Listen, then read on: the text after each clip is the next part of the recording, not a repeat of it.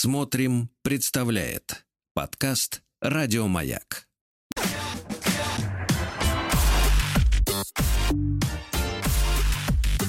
Сергей Стилавин и его друзья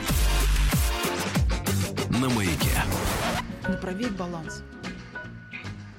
А, Проверь баланс, проверь баланс.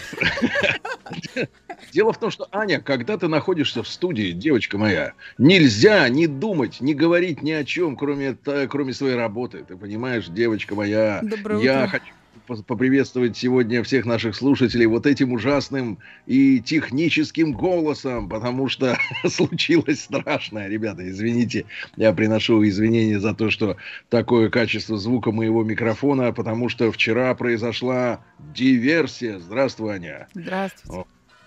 Здравствуй, пупсик, Настенька. Да. Как слышно дядю Сережу? Как слышно его? Прекрасно. Прекрасно, да. Ну, вчера вечером э, дядя Сережа э, решил э, посмотреть один из своих любимых военных сериалов. Вы знаете, что сейчас их пруд пруди. В принципе, такое ощущение, что, ну, по крайней мере, до ковида в год снималось 10 или 15 военных сериалов. Не все доходили до телевизионных э, каналов, а какие-то оседали у агрегаторов видеосервисов. Ну и поскольку сегодня уже вся телевизионная история практически завязана на интернет, да, ну нет, есть, конечно, э, верующие в тарелки, они поналепили на свои дома эти, значит, спутниковые тарелки и смотрят э, как бы каналы через вот этот, вот это средство. Но м, вообще, если есть скоростной интернет, то в принципе, можно смотреть телевидение через э, оптику, да, через оптоволокно. Я зашел в комнату, где у меня стоит э, телевизор, вот, включил его, и он мне сказал, что чувачок, к сожалению, нет связи. И в итоге, в итоге самая настоящая диверсия, а, потому что у нас тут на районе, на всем районе вырубили э, хороший высокоскоростной интернет, поэтому я, к сожалению, вынужден вас э, мучить вот, этой, вот этим звуком. Надеюсь, надеюсь, это продлится не целую вечность. Вот. Но э, эта проблема, она ведь, ребята, ставит вопрос ребром. Мы с вами слишком сильно зависим от э, интернета и от, от не то что даже от качества связи, а от, вообще от ее на- наличия, правильно? Мгм. То есть, например, если в торговом центре в каком-то вы наверняка замечали, вырубается интернет, то переклю- перестают работать э, терминалы оплаты банковскими картами. Ну, конечно, многим торговцам это на руку, да, потому что, да, в принципе, и любят наличные расчеты, да, как вот. Но тем не менее, друзья мои, тем не менее, это великая проблема э, для всех, для нас, э, вот, потому что если нет связи, Анечка, то Нет получается ничего. и на, а, а просто от- отрешены от внешнего мира, Нас отлучены. нет. И- да, и я, честно говоря, вот э, много путешествую по стране, у нас много разговоров от, э, э, так сказать, связняков, э, извините, связистов, связники это другое, это, это в других структурах. Так вот, много разговоров о системе 5G, о нанопорошке для производства 6G, но когда едешь по трассе по России, то, в принципе, порой нет связи даже э, в, в качестве Е, ну, то есть Edge, да, вот что буковка такая возникает рядом с антенкой на мобильном телефоне. И в этой связи, товарищи, я бы не, не ориентировался, честно говоря, вот на такую всеобщую глобальную э, связь, потому что э, самое это смешное, ребят, самое смешное заключается в том, что а, починить проблему а, структуры, которые на местах работают, они не в состоянии быстро. То есть у нас есть, э, э, так сказать, вот, например, МЧС, да, который быстро выезжает, э, реагирует на какие-то супер происшествия, а если проблема касается коммерческих, коммерческих организаций, то они высылают э, дядю Васю чинить э, какой-нибудь там вылетевший прибор или предохранитель только когда дядя Вася работает, понимаете? И поскольку проблема у меня началась вчера вечером, то дядя Вася выйдет на работу только в 9 утра. И поэтому вы все сидите по, по своим комнатам, да, и, и сидите без интернета. Ну ладно, А плач Ярослав Тарелочки такой. сгодятся на этот счет, видите? Тарелочки вам годятся. На. Тарелочки. Ваше, ваше дело тарелочка, да, я понимаю. Давайте, друзья мои, перейдем к э, народным письмам. Люди пишут мне.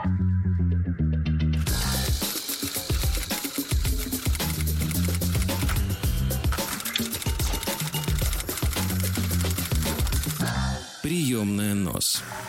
Народный омбудсмен Сергунец.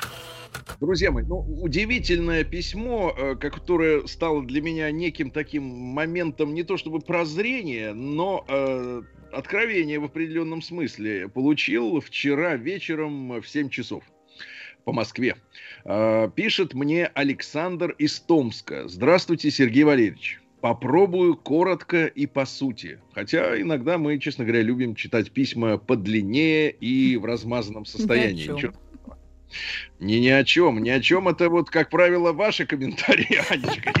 Я вас буду рихтовать. А вот люди пишут о своем, о том, что у них наболело. Так вот, письмо интересное. Попробую коротко и по сути, пишет Саша. В последнее время чувствую, как внутри семьи, среди родственников и друзей происходит самый настоящий раскол раскол. До недавнего времени виновницей раскола была, разумеется, политика. Ну а сейчас вакцинация. В нашей семье все вакцинировались и без особых последствий, но со всех сторон в тех же соцсетях просто масштабно набирают обороты, э, назовем это их манифестантами, некие диванные эксперты-вирусологи, антипрививочники, э, то есть э, те, которым родители, да, антипрививочники, то есть те, которым родители все же в свое время прививки делали и просто, похоже, либерально-активная часть населения, поднявшая с нами антивакцинации, надеясь расшатать общество в столь непростые для страны и всего мира времена, пишет Александр. Не я пишу. Вот. А, тяжело видеть, как людей, близких людей, снова разобщают, стравливают между собой. Вот, пожалуй, все мои печальные наблюдения. Надеюсь, у вас найдется своя точка зрения на эту проблему. Спасибо, ваш давний слушатель Александр из Томска. Слушайте, ребята, а вот я действительно э, как-то вот посмотрел на, через вот такую призму на проблему, да, которая действительно есть. У нас есть даже целые демарши, э, вот, э, с речами пламенными выступают.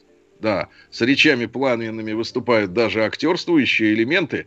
Вот, и против вакцинации действительно поднимается некий такой голос, я бы сказал, гул. А раньше, вот честно, я, я на эту тему не задумывался, потому что ну, как бы я работаю на удаленке, могу честно сказать, да, я выполнил требования не бывать в офисе в прошлом году, и поэтому как-то вот э, мало общаюсь, в принципе, с людьми живыми. Вот, Аня, разве что вы.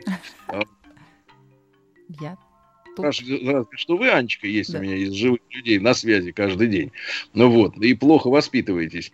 А в принципе, вот если посмотреть реально на вещи, то действительно, э, наверное, прав Александр из Томска, что в тема вакцинации избрана а, людьми, которые не хотят, ну, скажем так, гармонии в нашем обществе, да, э, для того, чтобы нас действительно растормошить, разобщить, то есть э, любое действие, по большому счету. Я вот, знаете, на на, эту тему вспоминаю э, вот вещи, которые касались пред, э, так сказать, ну как предреволюционной, там, начала 20 века. Я читал воспоминания людей, да, ну, министров э, и прочих специалистов о том, что происходило в Российской империи накануне э, Первой мировой войны. И я помню, как себя вела интеллигенция э, отвратительно, да, которая делала все, что было тупо противоположным поведению власти все, что было просто противоположное. То есть, э, например, вы же знаете, дошло до такого омерзения, что э, российская интеллигенция из Санкт-Петербурга э, в 1905 году отправляла официально с, с почтамта Санкт-Петербурга поздравительные телеграммы японскому правительству э, в честь победы Японии над Россией. Понимаете, да? Да. И вот эта вот история с тем, что противоборство, а, оно доходит до каких-то абсурдных вещей. Вот э, у нас, у нас же часто, часто в эфире, я просто вам откровенно говорю, как человек, не какой-то там, иногда мне пишут, знаешь, хамские вещи, например, ты пропагандист. Я не пропагандист, я как человек с вами разговариваю, как вот обычный, да. Я вот логически думаю. То есть, э, в принципе, э, в принципе, я не задумывался а так серьезно, честно говоря, о вакцинах. Но сейчас, сейчас я смотрю, поскольку против них, против этих препаратов развязана такая достаточно активная пропагандистская история, то действительно, а может быть, э, шум-то, источник шума э, вот находится как раз в этой, в извечной, в извечном желании как-то нас всех друг с другом перессорить. Я вот э, Голос страха что говорит в людях. Они боятся все просто. Вот Нет, в семье... люди, понимаете, понимаете, Аня, я сегодня читал статистику о том, что 30% не прививаются, потому что хотят посмотреть, как привьются вот большинство. я же говорю, боятся. Нет, нет, нет. Дело не в страхе. Дело в том, что мы действительно, как советские люди, э, сделали себе, наверное, штук пять этих всяких разных прививок в детстве, и нас никто особенно не спрашивал и не агитировал из телека, и, и говорили идти в поликлинику и делать и прививку, и все. И таким образом мы с вами покончили с оспой, с да. туберкулезом, помню, с чем еще, но, в общем, при прививка манту и прочие, прочие истории. Дифтерия, столбняк. Но но, понимаете, сейчас э, что такое люди боятся? Понимаете, э, люди боятся, это значит в интернетах много мнений опубликовано о том, что они боятся. Ну, Но да. боятся ли они на самом деле, это неизвестно, потому что я как старый блогер прекрасно себе представляю, что комментарии бывают берутся ниоткуда. Вот их нет, а вдруг набежали, так сказать, э, товарищи боты, например, и оставили тысячу комментариев, которые хотят опровергнуть, например, Вброс. мою статью. Это и поэтому, поэтому говорить о том, что есть некое общественное мнение, есть проекция угу. некоего общественного мнения в интернете, а, у которого нет э, никаких, никаких прав считаться общественным мнением. Потому что достоверность и реальность этих голосов, ну, честно говоря, ребят, ну, это смешно. Вот, это, это что я хотел сказать по поводу письма Александра из Томска. А есть еще замечательное письмо от нашего кубанского поэта. Ну-ка, давайте-ка, пупсик, перебьемся раз.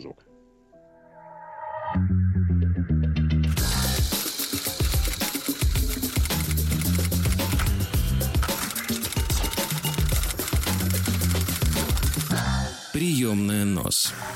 Народный омбудсмен Сергунец. Да. А сегодня я еще раз напомню, Сергунец приносит извинения за качество его микрофона, потому что, э, значит, э, дядя Петя Слесарь, э, значит, не, не вышел еще на работу и не починил интернет в, той, в той зоне РФ, где, откуда работает дядя Сережа. Вот, жду возобновления сигнала. Ну, а вчера, помните, у нас была такая тема дня, посвященная, ну, я как можно, вы помните, всеми копытами сопротивлялся против того, чтобы она имела отношение к желтизне. А, что такое желтизна? Это когда перемывают э, посторонние люди, э, значит, личную жизнь посторонних им Кости. людей, но известных. Но известных, да. И мы узнали про прекрасного э, певца Володю Политова. Я лично узнал, я лично за него порадовался, как он в 50 лет красавец, спортсмен, вокалист, танцор, все дела. Вот, э, женился, как он сам признался в одном из интервью, на 26-летней девушке. Ну, конечно, во времена, когда я, мне было 26, э, в 26 лет женщины уже не считались девушками, сейчас до 45 где-то примерно девушки. Но мы все, все за Володю рад. Спасибо. И вчера, и вчера были, да, вчера, вам еще, вам недолго осталось. Чуть-чуть можно так вот, Так вот, ребята, э, тема, в тему, конечно, просачивались, э, э, значит, желающие пообсуждать эту желтизну, да, прикинуть, кто с кем как, но это все неинтересно. Мы говорили о том, что действительно возможен ли союз между мужчиной и женщиной, между которыми, ну, действительно, по-настоящему счастливый союз, в котором большая разница в возрасте, дошли до того, что вот наш э, э, Гена, э, слушатель, упомянул своего друга, дядю слесаря Васю, которому тоже за 50, и к которому не, не клеют молодые девушки, потому что у дяди Васи нет таких денег, как у Володи Политова, да. Ну, это, так сказать, вот такая игра речи. Так вот, получил от нашего краснодарского поэта вот, поэта-исказителя из Краснодара письмо. Э, Сергей, здравствуйте. Владиславу скорейшего выздоровления. Да, Владик на излечении. Э, в теме дня говорили о большой разнице в возрасте в парах. И один из звонивших привел в пример некоего слесаря дядю Васю. По заданию редакции мы нашли этого человека и попросили его рассказать, что он об этом думает. Выдержки из интервью представляем вашему вниманию в стихотворной форме. Ну вот. Итак, стихи. «Обо мне заговорила страна». Что за кренди? Вот тебе на. Спи спокойно, страна. Все пучком. Борщик ем с чесночком и лучком. Раскоснулись тематики той. Мне вон та молодая, на кой? У меня нет отбоя от баб. Я же слесарь, сантехник, прораб. Молодые и зрелые есть. Сколько их на районе? Не счесть интерес так к услугам возрос, что превысил либидо он спрос. Выбрал путь этот с тех самых пор, когда друг мой кассету припер. Про сантехника фильм звали Курц. Мне понравился видеокурс. Вот, вот такое э, письмо. Прекрасные стихи. Ну, прекрасный, прекрасный, да. Я э, нашему э, краснодарскому автору, к сожалению, он уже перестал подписываться. Когда, когда люди не подписываются, то подпись вылетает из головы у дяди Сережи, к сожалению. Кажется, Володя, наш поэт Володя из Краснодара, да, он замечательный автор. Друзья мои, мы действительно желаем дяде Васе успехов, э, э, нашему Владику выздоровления, э, моей, моему интернету возрождения. Вот. Ну а сейчас, по традиции, естественно, у нас новости, да, потом. День дяди Бастилии пустую прошел. 80 лет со дня рождения. Ух ты, а ей уж 80.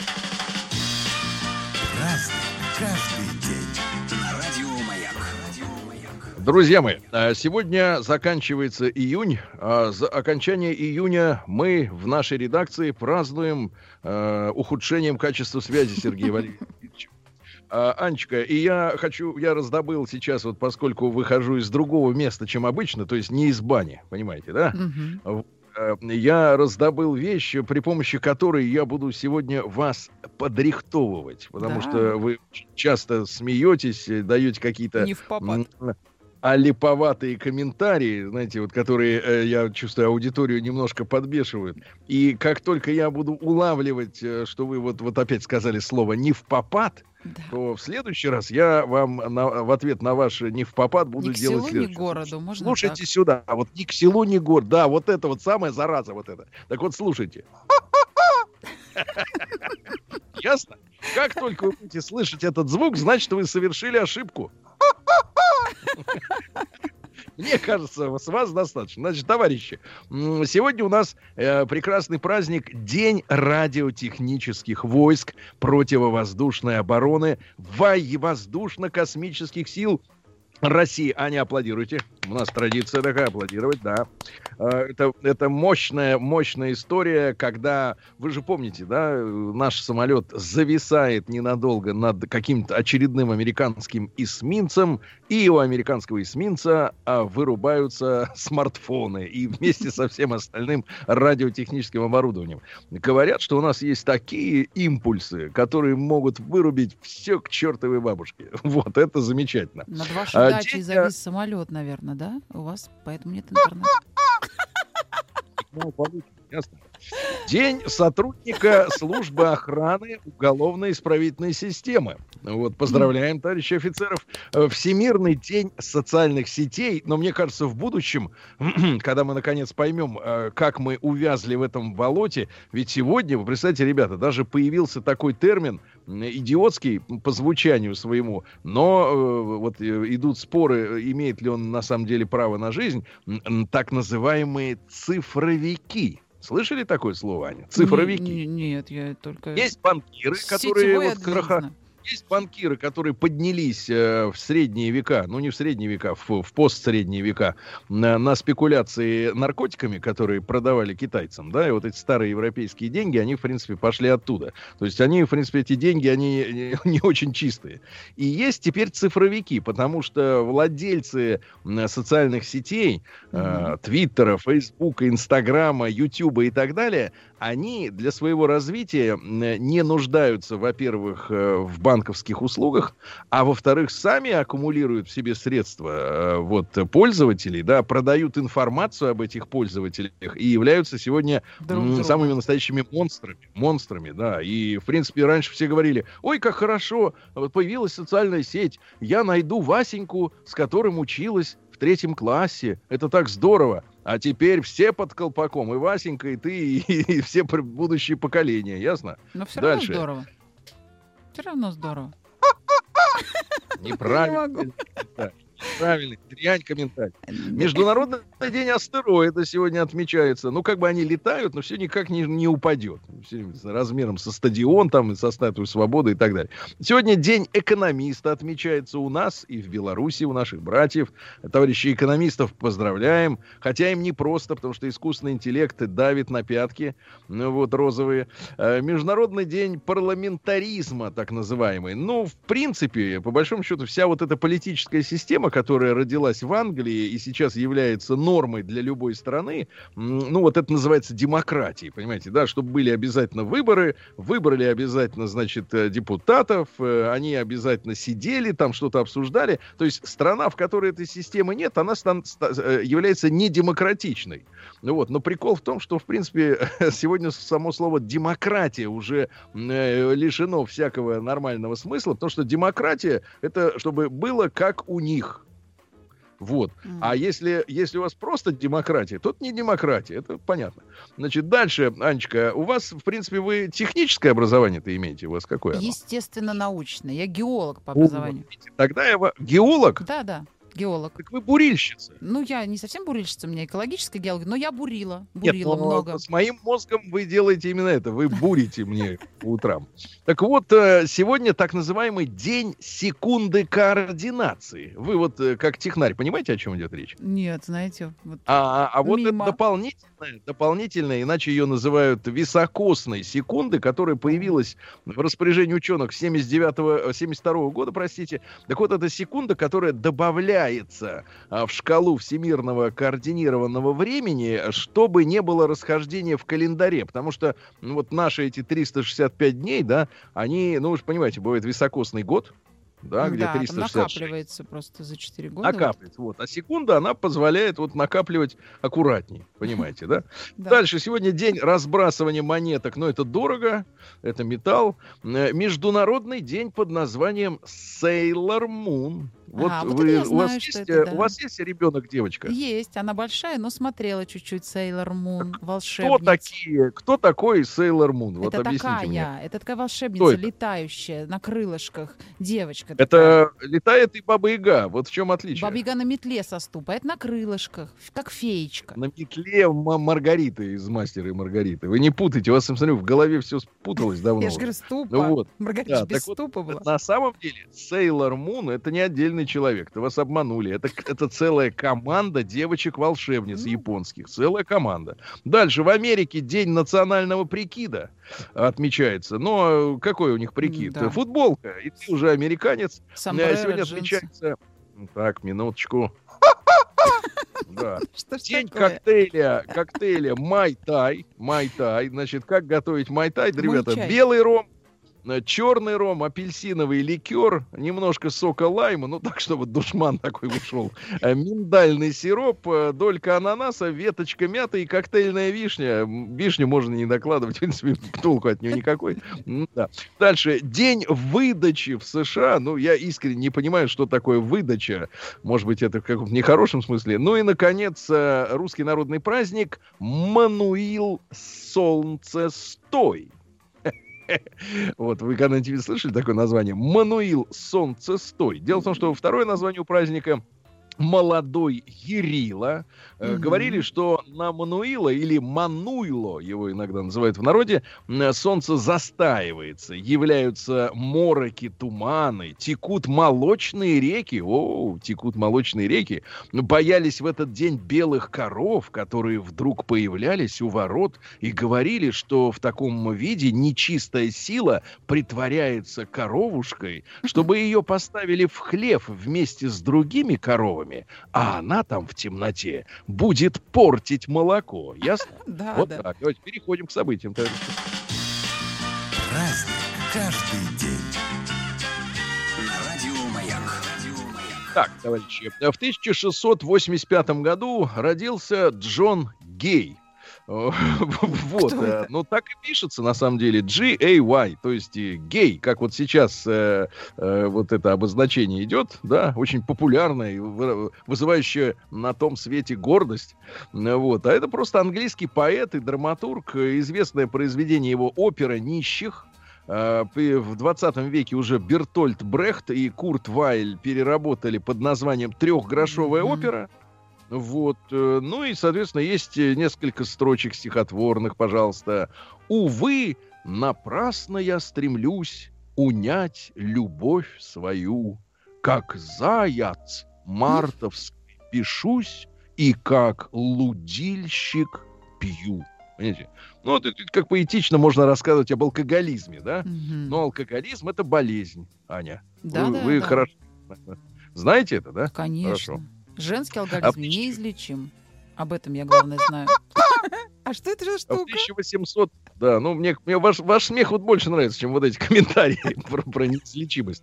В 1934 году, в 1800, в городе Гессене, тогда еще не в Германии, потому что Германия образовалась как единое государство только во второй половине э, 19 века, так вот, отпечатана прокламация под названием «Мир хижинам, война дворцам». По-немецки это звучит следующим образом. Прошу приглушить звук вашего патефона. Итак, звучит немецкая речь.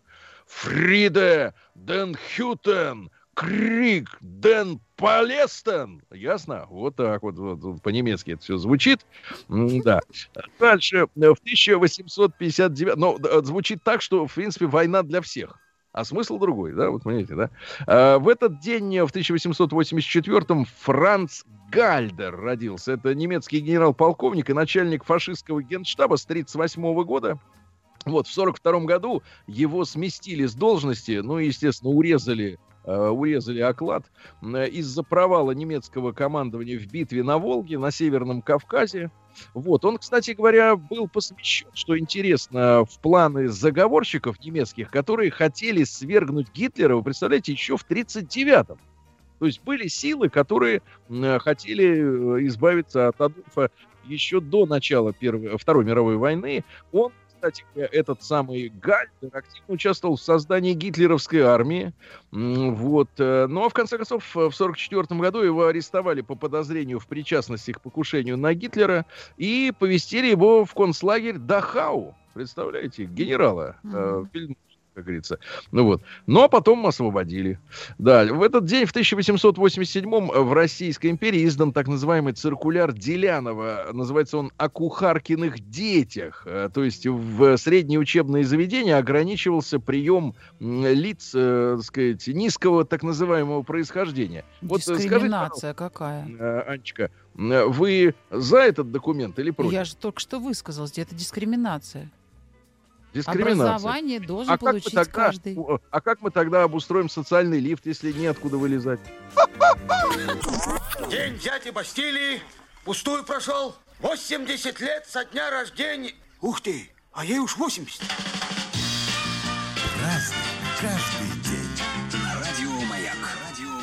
Друзья мои, итак, у нас история. Заканчивается сегодня месяц июнь. Прошу э, простить за качество связи. Э, вырубило, вырубилось в округе все. А с нами Анечка, с нами, э, так сказать, где-то там э, выздоравливающий Владик. Э, естественно, пупсик э, Настенька и специальный сигнализатор э, ошибок э, нашей Ани. Резиновая курочка. Мне Да, это подсказывают резиновая слушатели. курочка, правильно. Ее Резиновая варить курочка. не надо. Так вот, Аня, в 1893 году родился Вальтер Ульбрихт. Это руководитель Германской Демократической Республики для молодежи, но это вот советская часть Германии. Наша оккупационная зона а, с 50 по 71 годы. Так вот, он был инициатором строительства Берлинской стены. Аня, вот вы э, человек, как говорится, женщина. Вот скажите, пожалуйста, Человек. зачем э, устроена была Берлинская стена? Вы понимаете? Ну, как чтобы отделить социалистическую Германию от капиталистической, так сказать, границы соцлагеря. Вот той Так, самой, а почему она была внутри э, города Берлина? Потому Если, в принципе, была граница с, с ФРГ такая реальная, по суше, как говорится. ну, так они столицу поделили, не смогли договориться все-таки, понимаете? Ах, они не смогли договориться, я Да. понимаю. Да. Хорошо. Э, Друзья мои, ну, не, хотел, честно говоря, пропустить этого персонажа, потом понял, что нет. Э, Нет, э, такие вещи надо все-таки знать и быть в курсе. В 1907 году родился Роман Иосифович Шухевич. Это нынешний герой Украины. Ну, а в принципе, главнокомандующий украинской повстанческой армии, так называемая УПА. Вот. Цитата из этого мужчины следующая. «Не запугивать, а истреблять. Не надо бояться, что люди проклянут нас за жестокость. Пусть из 40 миллионов украинского населения останутся половина, ничего ужасного в этом нет. Вы знаете, э, отдельно вы в интернете, я просто не хочу вам портить завтрак, э, ваше яйцо пашот, чтобы оно в горле комом не встало. Э, Есть э, целый список э, даже, я бы сказал, номенклатура, ну, то есть, как бы, вот перечень, перечень официальный, э, как э, люди эти занимались издевательствами над своими жертвами, причем жертвами это были и, во-первых, украинцы сами, и, естественно, э, офицеры и солдаты советской армии, и поляки том числе и поляки. Поэтому, э, в общем-то, э, и в Польше до сих пор к, к- к- и к этому деятелю в отдельности, и вообще к украинской национальной истории относятся с очень большим э, презрением, да. Ну, давайте, я даже не могу выбрать из этого списка, тут несколько десятков возможных вариантов зверств, которые даже не снились, поверьте мне, даже сотен, несколько сотен вариантов не снились инквизиторам в, э, так сказать, вот э, в средние века, да, но то, что они, например, сажали детей на кол живьем, Ужас. это вот э, я вам выбрал одно из самых, можно сказать, э, гуманных э, Мгм. их деяний. То есть фантазия работала невероятно э, у, у извергов, да. Дальше, в 1908 году, в, именно в этот день, ребята, около 7 часов утра произошел взрыв э, в Красноярском крае, в районе реки Подкаменная Тунгусская. И до сих пор м, история с Тунгусским метеоритом, вы понимаете, она же не разрешена. Понимаете? Был Некоторые он? говорят, что Был? это был ледяной метеор, который расплавился и взорвался, и поэтому следов нет. Другие, что это, конечно же, летающая тарелка, понимаете, да, Мгм. инопланетная. Вот у вас есть версия какая-нибудь? Я думаю, что это все-таки был метеорит, потому что вот потом в Иркутске же упал. Почему он не мог упасть и тогда? Я за метеорит, однозначно. Понимаю.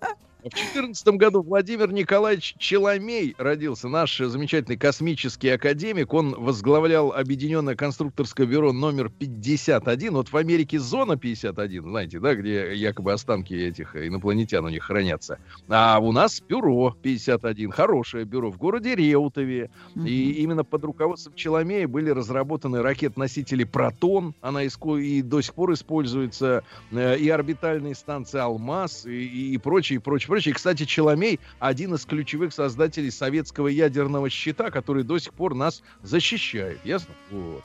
А в семнадцатом году сегодня родился выдающийся американский джазовый барабанщик Бадди Рич. Дай-ка нам, пожалуйста, пупсик любимого барабанщика нашего власти. Это его дочь, кстати, поет. Оригинальный трек. А он на барабан. Да. Charleston was once the rage, uh-huh. Да, ну, Какой хороший. милый голос у нее. В 20 достаточно. В 25 году основан заповедник Столбы на правом берегу Енисея, вблизи Красноярска. Бывали вы там? А я вот, я сказал так, бывал. И, можно сказать, э, видел бурундуков, э, лесную полевку, соболя, кабаргу, рябчика и длиннохвостого суслика. Все они там живут и, э, так сказать, отдыхают, понимаете, да? Вот. А в 1935 году на параде физкультурников в Москве, ну, вы понимаете, это был прорыв сегодняшним феминисткам, и не снится это раскрепощение советской женщины, когда женщина в коротких трусиках, мы бы сейчас назвали их, конечно, шортами, а тогда это были просто трусики, э, женщины с голыми ногами прошли по Кремлевской, по, Красной площади, помните? Да, и фигуры Ну, всякие делали, да, вот еще фигуры несли флаги, да, но это было действительно э, вот э, Красиво. это такое раскрепощение женщин, которое реально до сих пор не переплюнуть никому, так что когда нам говорят, что надо бы вам в России подумать, как бы женщин раскрепостить, уже все сделано в 1935 году. Так вот, Сталина в этот день назвали лучшим другом пионеров. Также э, Иосиф Виссарионович был э, почетным забойщиком Донецка, лучшим другом физкультурников, а еще лучшим другом детей, ясно? Вот. Вот. Так что у детей есть свой э, лучший друг. Ленин Вот, тоже был э, лучшим другом детей. Помните? Так, минуточку. Общество чистых 41 тарелок. году, друзья мои, канадский певец Пол Анка родился. Дайте нам Пол Анку, Пола Анку. I've had a few, but then again, too few to mention. Прекрасно. Ну и в 51 году Стэнли Кларк родился. Это американский джаз-роковый басист, который работал вместе с Чиком Корея в группе Return to Forever. Возвращение к э, навсегда. Есть у нас такая группа?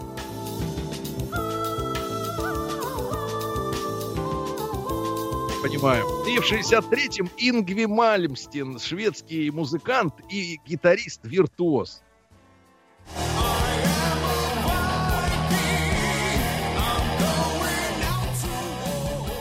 Вот это музыка, да, это я понимаю. Ну и Майк Тайсон сегодня родился, ему сегодня 65 лет, ребята, исполняется. Э, Вот, э, он э, кусал у людей ухи, правильно? Кусал. Голодный. был.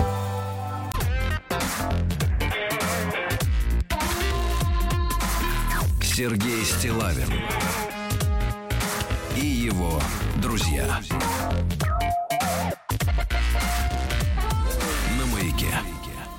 Дорогие друзья, доброе утро вам всем. Э, Прошу простить за качество звука. Дело в том, что на районе обрушился интернет, к сожалению. Приходится пользоваться старым добрым скайпом. Ну и есть у нас несколько новостей. Э, Мы сегодня Омск э, снова оставим в покое, потому что наша сегодняшняя главная миссия это спасти помидоры. Вот, но об этом От чуть позже. Фитофторы. Да, Смотрите, друзья мои, но есть несколько, несколько известий любопытных. Во-первых, э, вы знаете, что позавчера в Москве объявили вход э, вообще в общепит э, по специальному QR-коду. И вот подведена статистика. В первый день после введения запрета на посещение кафе и ресторанов без такого кода выручка у заведений сократилась примерно на 90% у обычных кафе, а у тех, у которых есть э, летняя веранда, где обдув воздуха происходит, ну и, видимо, куда можно войти без QR-кода, насколько я так понимаю, да, сократилась эта э, выручка на 60%. Ну, такие, такая статистика. Дальше любопытная новость. Большинство россиян отказались разделять детскую одежду по гендерным цветам. Дело в том, что когда я и Анечка были маленькими, то Розовый, было голубой. принято... э, минуточку, минуточку.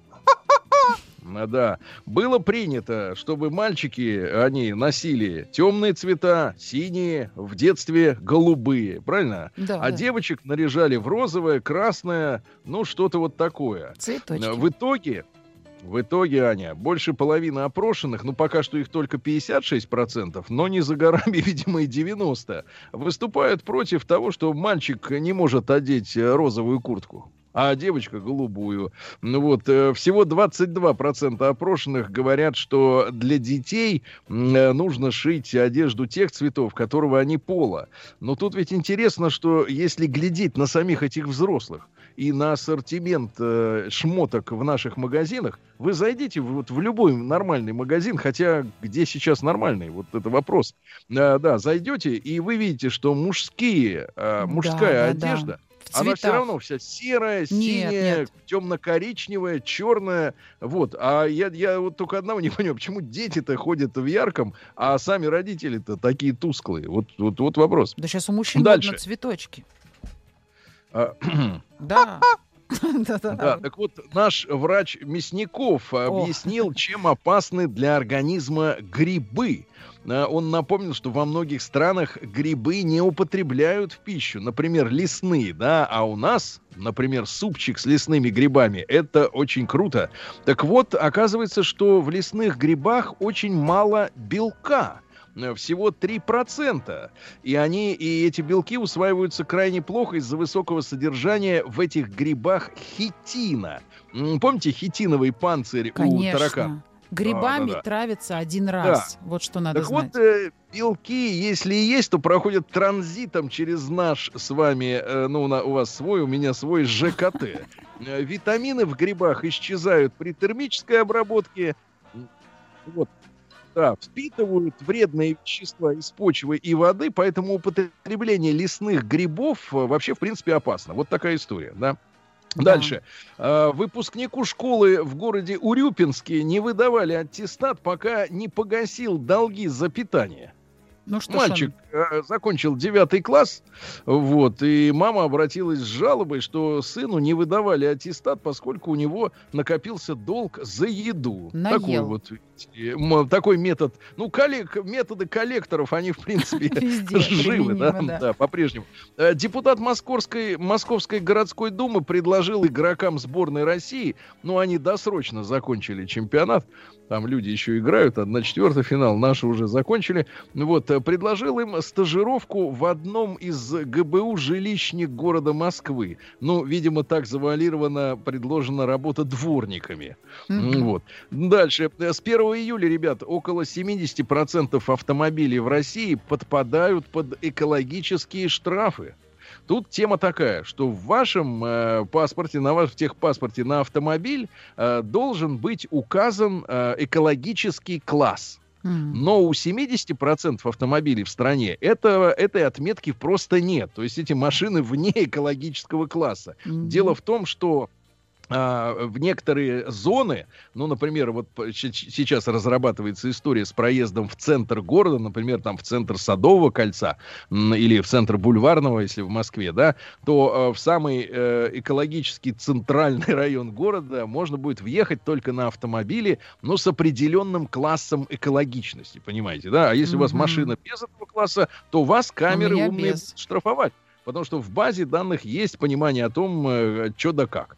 Дальше. В, Анталье, с- в Анталию с 22 июня прилетело около 120 тысяч россиян. Ну, вижу в этом только один плюс. Может быть, э, цены в Крыму и в Сочи как-то немножко э, станут Упрямые какие россияне, да? Хотя, хотя вы знаете, поднимать цены наши э, хотельеры умеют, а вот умеют ли опускать, вот это надо, надо проверить. Научат. Дальше.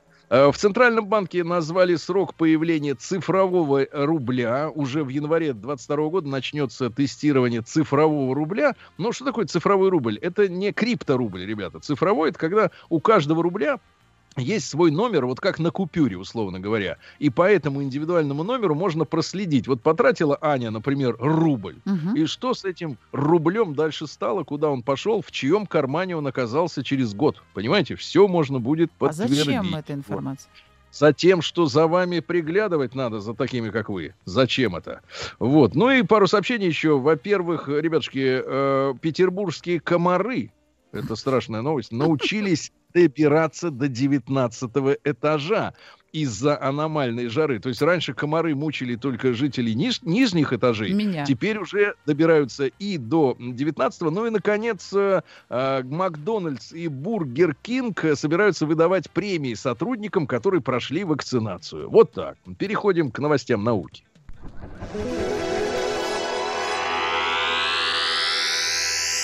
Наука и жизнь. Так, ребят, ну несколько сообщений буквально. А, Во-первых, эм, сахарозаменители, запомните это, повышают патогенность кишечных бактерий. То есть, если вы вместо сахара и кушаете какой-нибудь сахарин или прочие, да, то у вас в желудке начинают бесчинствовать бациллы и бактерии. Страдает Запомнили? Вот. ЖКТ. Так что, нет, я, я предлагаю просто не, не есть, э, не есть сахар, Сахар. и тогда Мгм. нормально, да. Э, Четыре часа ученые из Флоренции выяснили, это Италия, четыре часа тренировок в неделю, вопрос только каких тренировок, э, в неделю помогают женщинам чаще испытывать оргазм. Понимаете? Чаще. Однако. Но опять же, кому как, э, кому надо, тому и надо. Вот. Ну и, наконец, э, в финском болоте нашли посох шамана возрастом 4400 лет. Имеется в виду, что это возраст посоха, а не шамана. Давайте перейдем к капитализму.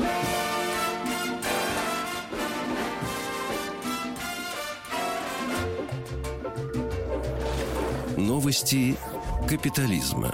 Ну что, друзья мои, Тарантино отправляется на пенсию. Он честно сказал, что я снимаю кино уже 30 лет, но так как э, много фильмов я снял, э, это была долгая карьера, которой я отдал все, что у меня было. Больше у меня идей нет, снимать больше я не хочу. И Хорошего помаленьку. экстрасенс, которая предсказала появление коронавирусом, поделилась новыми предсказаниями на ближайшие два года. Значит, что интересного? А, Прежний классический коронавирус станет легким заболеванием, но ему на смену идут опасные мутации. мутации. Ну и, наконец, э, экстрасенс британский заявила, что в ближайшее время мировой общественности расскажут всю правду о существовании инопланетян. Товарищи, вы понимаете? Всю правду. Ну и, наконец, главная новость капитализма. э, сообщается о том, что начались долгожданные съемки фильма «Джон Вик 4» с Киану Ривзом. Это один из моих любимых фильмов э, экш, в жанре экшен, потому что в фильме «Джон Вик 3» человека убивают при помощи лошади. Один из моих Да, любимых актеров. Классическими вариантами, да. Перейдем к криминальной России, товарищи.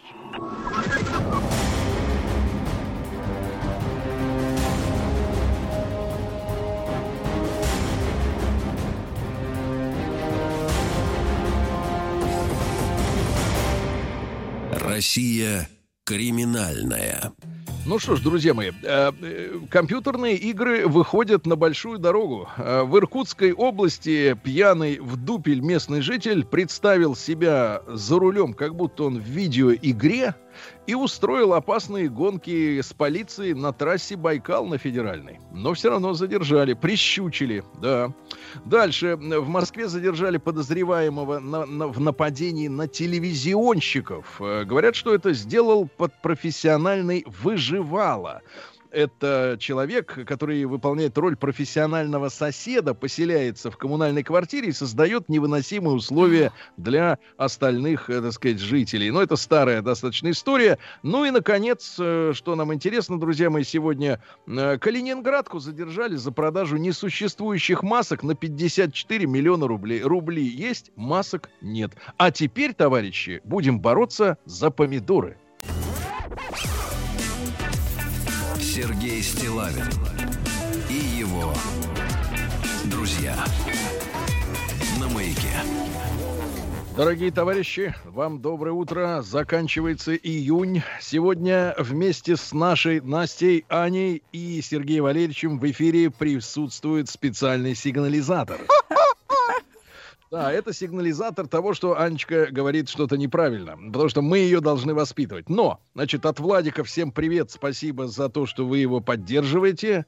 И, ребята, сегодня у нас есть для темы дня скандальчик. Но, знаете, как сказать, скандальчик-то, в общем-то, был совершенно искусственным. То есть э, это была самая настоящая провокация. Я бы так э, вот э, описал эту историю. А пострадал-то, понимаешь ли, э, от нее, от этой провокации совершенно реальный человек. Э, дело произошло в Санкт-Петербурге.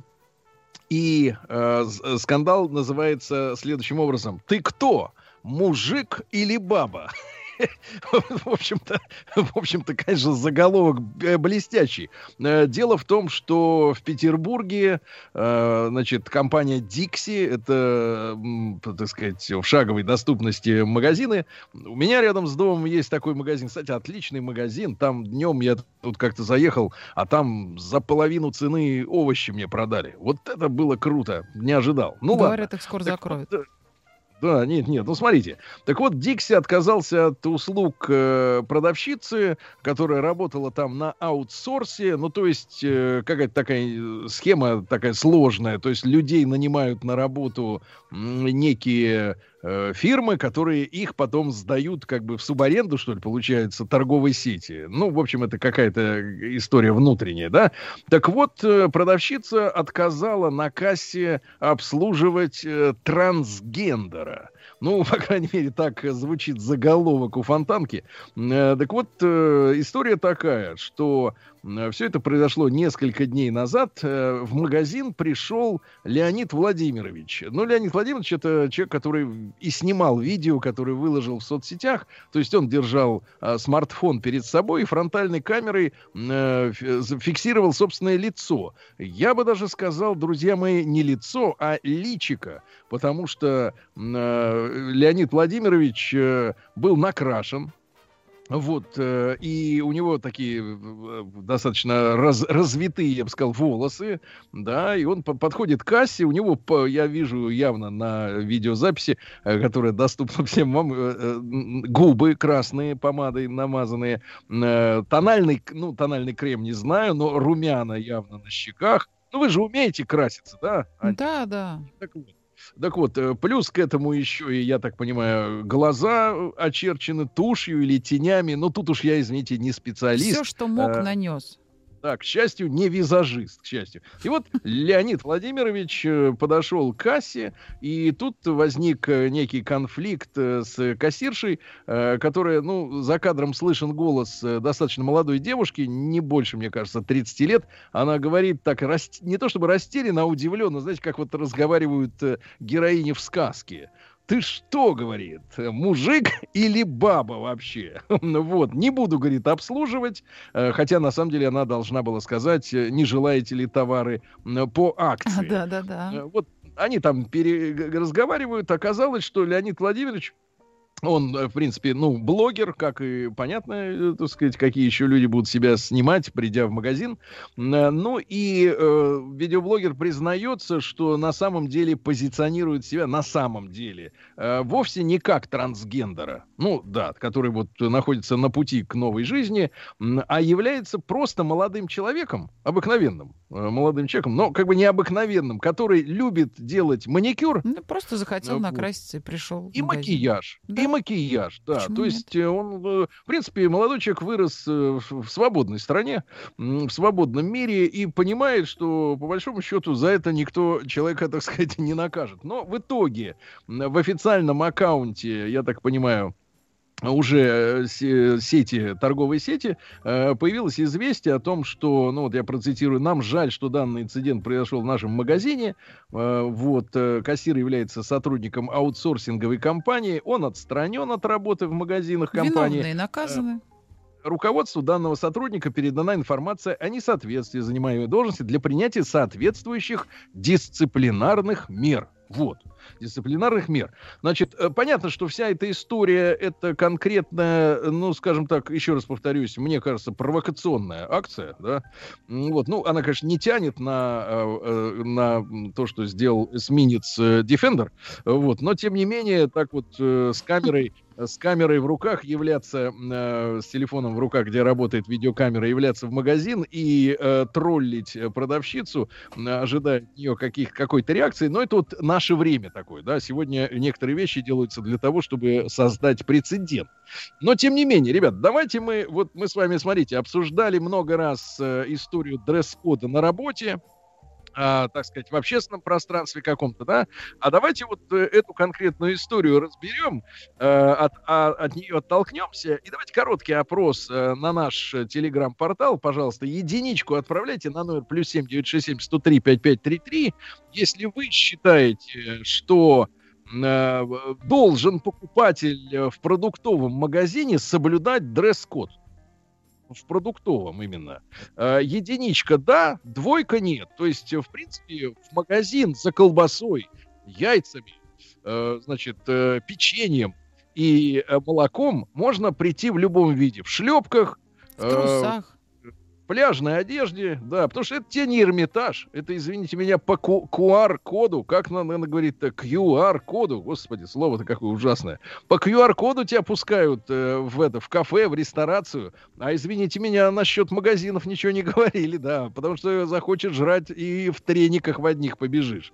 Является ли вот с вашей точки зрения действительно магазин это э, такой э, общественным пространством, где покупатель должен соблюдать какие-то, э, соответственно, приличия да, во внешнем виде. Или, поскольку это социально значимый объект, откуда человек черпает э, Продукты. Себя, то, в принципе, туда может явиться как угодно, и никто не имеет права его э, отдергивать, правильно? Что хоть ты трансгендер, хоть ты просто мужчина с макияжем женским, хоть ты в труселях в одних, вот, вот пришел, взял яйца с полки и пошел, э, пошел домой, да. Давайте, друзья мои, 728-7171, это наш э, телефон в Москве, э, еще раз, код Москвы 495. С вашей точки зрения, является магазин, да, действительно, тем местом, куда, на которое не распространяется дресс-код покупателей. То есть вы чувствуете, что имеете право при, заявиться туда в любом виде, и вас должны там, ну, если, конечно, вы не пьяные и не падаете головой пол. Да, давайте Алексея из Балашихи послушаем. Ему 48, давно живет. Много... Доброе утро. Отвалился. Да, Леш, доброе утро. Еще раз. Нету Алексея. Нету Алексея, к сожалению, да? Ну хорошо, Бу- будем, так сказать, коммуникацию налаживать. Я смотрю, не только у меня проблема с интернетом сегодня с утра, но и у, на нашей телефонной, как говорится, станции. Вот. И, пожалуйста, для ваших э, сообщений также теле, через Телеграм плюс 7967 103 5533. Вот наш номер. Отправляйте, пожалуйста, ваше мнение. Действительно, является ли магазин, да? Вот. Э, является ли магазин э, тем местом, где покупатель обязан соблюдать какой-то дресс-код? И какой он хотя бы минимальный, да, вот в каком виде, с вашей точки зрения, э, так сказать, можно э, э за, заявляться в, в торговую точку. Вот тогда, Анечка, поскольку вот, вы вот... нам сейчас приходите, да, давайте вот, я вам вы, прочитаю э, сообщение. Мнение, я считаю, что магазин, конечно, это общественное пространство. И вот как Всеволод из Москвы нам пишет, вышел из дома за порог, ты уже в социальном бассейне. Будь добр и имей честь, без провокаций и пропаганды веди себя как следует. Вот. Я поддерживаю, ну, магазин. А чем он отличается? Там же люди, там же общество. В трусах никак нельзя. В трусах нельзя. Нет, а вот, например, с, когда а с вашей точки зрения, а когда мужчина, например, нарисовал у себя на лице женщину, это и вам это можно? можно? Это можно. Я была однажды свидетелем другой ситуации. Я пришла в магазин одежды, и меня обслуживал точно такой же продавец. И женщины, между прочим, очень стремились к нему как к консультанту, хочу вам сказать. Обратный был эффект. Да. Это прекрасно, это прекрасно. Друзья мои, голосуйте, пожалуйста, отправляйте единичку на наш телеграм-портал, портал, плюс 7967 103 5533. Если вы считаете, что в магазине э, должен действовать э, дресс-код, то есть э, человек, который идет в продуктовый магазин за яйцами, э, которые у него почему-то кончились, вот, он должен вести себя там прилично, одеваться прилично, выглядеть прилично. Двойка нет. Магазин это такое место, где собственно говоря, вот человек туда заходит не потому, что ему там хочется гулять, а потому что как раз у него кончились яйца. Вот. И он, э, так сказать, вправе забежать, взять в каком угодно виде и убежать. Давайте Екатерину из Таганрога послушаем. Ей 38. Кать, доброе утро. Доброе утро. Да. А вы знаете, мне кажется, вот флер маленьких городов, что э, в частности женщины, э, выходя в магазин, всегда так. у нас боевой раскраске всегда красивы, на шпильке. Э, на центральный рынок это обязательно надо будет идти, как будто прям можно в ЗАГС. Мужчины позволяют себе ходить в магазины по-разному. По-разному. Хорошо. Ну, э, это зарисовка из провинции. Продолжим после рекламы.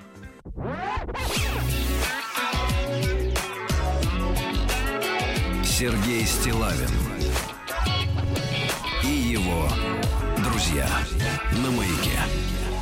Ну что, товарищи, э, в Петербурге, ну, такая была пробная, проба пера очередного видеоблогера.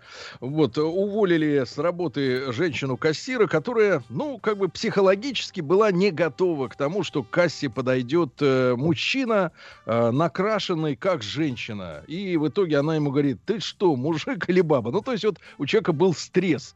Вот, а это как бы кассирам не полагается быть в стрессе. И девушку уволили с работы э, из магазина магазина, так сказать, продуктового. Мы сегодня разбираем ситуацию, можно ли являться, как вы думаете, в магазин в чем угодно. Ну, я имею в виду продуктовый, такой вот шаговой доступности. Или, э, как э, Екатерина из Таганрога рассказывала, надо на, обязательно шпильки натягивать. Кстати, неизвестно, были ли шпильки на, на, так сказать, ногах вот этого героя этой всей истории из Питера.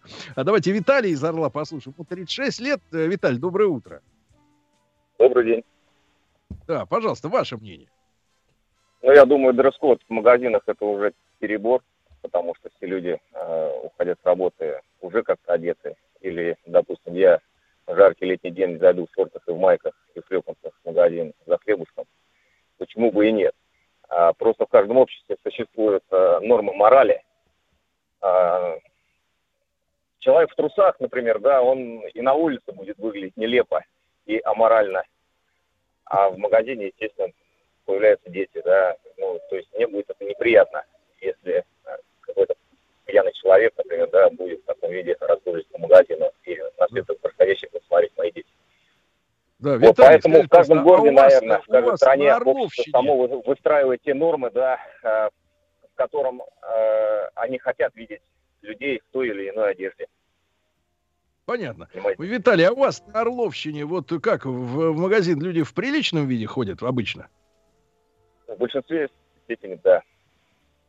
Хорошо, и, хорошо. Э, ну, вот ситуация, которая в Петербурге была, да, она для Орла, ну, мягко говоря, тоже неприемлема. Я думаю, что у человека, который появился в такой одежде в магазине, тоже возникли бы какие-то проблемы. Поэтому изначально, зная это, я думаю, не стоит э, провоцировать общественность да, на подобные э, инциденты. Да, общественность не готова воспринимать мужчину в макияже, я понимаю, да, по крайней мере в Орле. Давайте Эльвиру из Москвы послушаем. Эльвир, доброе утро. Здравствуйте. Вы знаете, ну мне кажется, во-первых, что Таганрог крупный город, я там, правда, не была, но все-таки и там это понятно, что вот э, так люди относятся сами к себе. А у меня был такой случай. В 92 году, летом, вышла я утром на балкон, смотрю, внизу идет мужчина в сланцах, плавках и полотенце через плечо. Я зажмурилась, думаю, ё-моё, что-то мне с утра такие видения. Открываю глаза, а он идиот. У нас рядом Кузьминский парк, и вот он по всему Есенинскому бульвару, и дальше идет, и идет, и идет. И, представляете, я ошалела от такого. Вот это ужасно. И мне кажется, что вот надо как-то... А живу я в Москве, и мне кажется, что все-таки это побольше, чем любой другой город в нашей стране. Поэтому ну, надо обязательно соблюдать. А вот по поводу э, того молодого человека, который так вот издевался над продавщицей, на мой взгляд, мне кажется, что надо, правда, ему было предложить товар по акции и отпустить с Богом, потому что, ну, дуракам закон не писан. Угу. Ну, спасибо за ваше мнение. Константина из Рязани. Послушаем, ему 37 лет. Костя, доброе утро. Доброе утро. Доброе утро. Да. А, что хотел бы сказать? Всему свое время и всему свое место. Вот, э, например, как вы говорите, в пляжных шортах зайти в супермаркет, ну, я проживаю в пригородном поселке, скажем так, курортного типа, и пляж рядом. Это как бы не вопрос, что ты пришел с голым торсом, или девчонки в купальниках зашли, все это нормально. А вот молодой человек, блогер, они все подписчиков все собирают, провоцируют. Но пока у нас в стране еще остались люди с советским воспитанием, мы никак это воспринимать не будем. То есть это будет обязательно отрицательно все восприниматься и вызывать агрессию как минимум. Вот такая провокация. То есть сам себе виноват, а девочку жалко, конечно, хорошая девчонка. Понимаю, Константин, спасибо за ваше мнение. Ребят, совсем скоро узнаем результаты опроса. Единичка на 0 плюс 7 967 103 5533. Нужно ли в магазинах продуктовых соблюдать э, дресс-код определенный? А, единичка, да, двойка нет. То есть, в принципе, можно и в шортах завалиться с пляжа. Такой заходишь, такой течешь, да, течешь, потому что шорты мокрые. В приличных отелях не пускают в ресторан в купальнике. Даже... Да, вот в приличных отелях, в приличных. А если человек приехал на последние деньги, ему просто уже не на что отжать, отжать Полотенечко плавки, можно да? намотать. Да, давайте из, из Братска Юру послушаем. Юрий, доброе утро, дорогой. Да. А, добрый день, здравствуйте. Добрый день. Ну, я так считаю, что заходить в магазин, это любое общественное мнение, когда твой вид других шокирует, ну, как-то, мягко говоря, не очень. Вы знаете, я автослесарь, и мне периодически надо уехать в магазин автозапчастей, не продуктовый, там, не вещевой. И то я снимаю спецовку и одеваю чистую одежду, понимаете? Ну, а такие вот клоуны, вот, мужик он или баба, как девушка правильно сказала, ну, у нас братски просто бы головенку моему открутили. Я вообще не понимаю, зачем таких Мы против насилия, Юра, мы против, против насилия. Да, да, хорошо. Спасибо, Юра, спасибо. И спасибо за то, что спецовку снимаете и едете в магазин в чистом. Вот замечательный, настоящий профессионал. Ольгу из Москвы послушаем. Ольга, Ольга представилась так, 76 лет. Ольга, доброе, доброе утро. А, доброе утро. А, я хочу сказать, что после ковида у меня сильно выпадают волосы, мне пришлось обрить голову. И вот я в таком виде выхожу на улицу, люди на меня посматривают. Угу. А в магазине все нормально. Видимо, уже приобрели практику общения, там разные люди заходят. Все. Спасибо, спасибо, Ольга, большое. Товарищи, ну давайте посмотрим, Анечка, на результаты, результаты общественного таковы. мнения. 53% да. за дресс-код, надо держать себя угу. в руках, и 47% против. Ну, практически поровну. Но видите, общество разделилось по поводу, э, по поводу происшествия, происшествия, по поводу магазинов. Да. Вот, и э, вот, к сожалению, к сожалению, да, э, живем в то время, когда вот что людям, которые питаются в прямом и переносном смысле от провокации, да, будут, и, будут продолжать и чаще будут продолжать провоцировать. Так что, товарищи кассиры, будьте, будьте на, на стреме, вас провоцируют. Ancora, mi vuoi mettere con le spalle? Faccio fino all'ultimo. Ma non hai visto che non appena ti ho detto che ero studente, subito hai cominciato a pensare ad aiutarmi, a dargli i danari. Отпуск каждый день. Друзья мои, наш проект «Отпуск каждый день» на этой неделе, как вы знаете уже прекрасно, в Италии. Да, и каждый, каждое утро, каждый день и каждый вечер мы об этом говорим не только в утреннем шоу, но и у физиков и лириков. Вот, у Картаева и Махарадзе, естественно, об этом говорится. Но а некоторые спрашивают, а что Свистун? А что Свистун? И у Николая Свистуна тоже маршруты и лайфхаки об Италии. Ну, а я рад приветствовать на прямой связи с нашей студией прямиком, извините, из Италии Елену Ландер, российскую актрису театра и кино, телеведущую. Вы знаете ее по программе «Утро России». Там она работала до июля, июля 2020 года. Елена, доброе утро. Доброе утро. Доброе да. утро, Сереж. Доброе утро всем. Да. И действительно сразу после э, э, заключительного эфира я отправилась в Италию. Э, и сам за месяц я живу в Милане. Э, живем мы, правда, с вами э, в разных темпах немножко, потому что, как, э, наверное, уже знают многие слушатели, мы практически 7 месяцев из локдауна просидели дома, но, наконец-то, теперь можем наслаждаться нашими возможностями выходить и знакомиться уже поближе э, с Италией, потому что для меня это тоже достаточно новый опыт, и, и надо сказать, очень интересный. Да-да-да. Лена, мы вас помним, любим и ждем обратно. Если это, конечно, возможно, да. Друзья мои, ну, первый вопрос, который... Мы вас тоже ждем. Да, первый вопрос, который я хочу Елене задать. Э, мы сегодня в этой части программы поговорим о мифах, об Италии и об итальянцах. Э, продолжим эту тему богатую. Но э, прежде всего, вот, Елена, я, вы знаете, мужчина как бы в расцвете сил, люблю поесть и постоянно слышу о том, что в Италии существует так называемый, и все ею пользуются, средиземноморская диета, и месяца не проходит, чтобы какие-нибудь диетологи не, не высказались, что, в общем-то, это самая здоровая пища. Ну, что это такое? Листья салата, оливки, бокальчик винца какой-нибудь из, из Венета, да, ну, еще что-нибудь. И такой вот такой, весь такой овощной и здоровый. А на самом, на самом деле Италия это действительно живет э, с этой средиземноморской диетой? Или это наши фейки такие внутренние? Да, просыпается э, с листиком салата на тарелке. Но ты знаешь, это очень хорошо, что у тебя такое э, ощущение сложилось, потому что у многих э, ощущение, что э, Италия это утром бриош или круассан, днем это паста, а вечером это пицца. И, в общем-то, диетологи и гастроэнтерологи в Италии напоминают самим же итальянцам, что э, средиземноморская диета это вот не вот весь этот набор, э, а совсем другие ингредиенты, как раз которые перечислил ты. А, но что касается завтрака, то действительно вот кашу, омлет, бутербродики с сыром, э, это все не про Италию.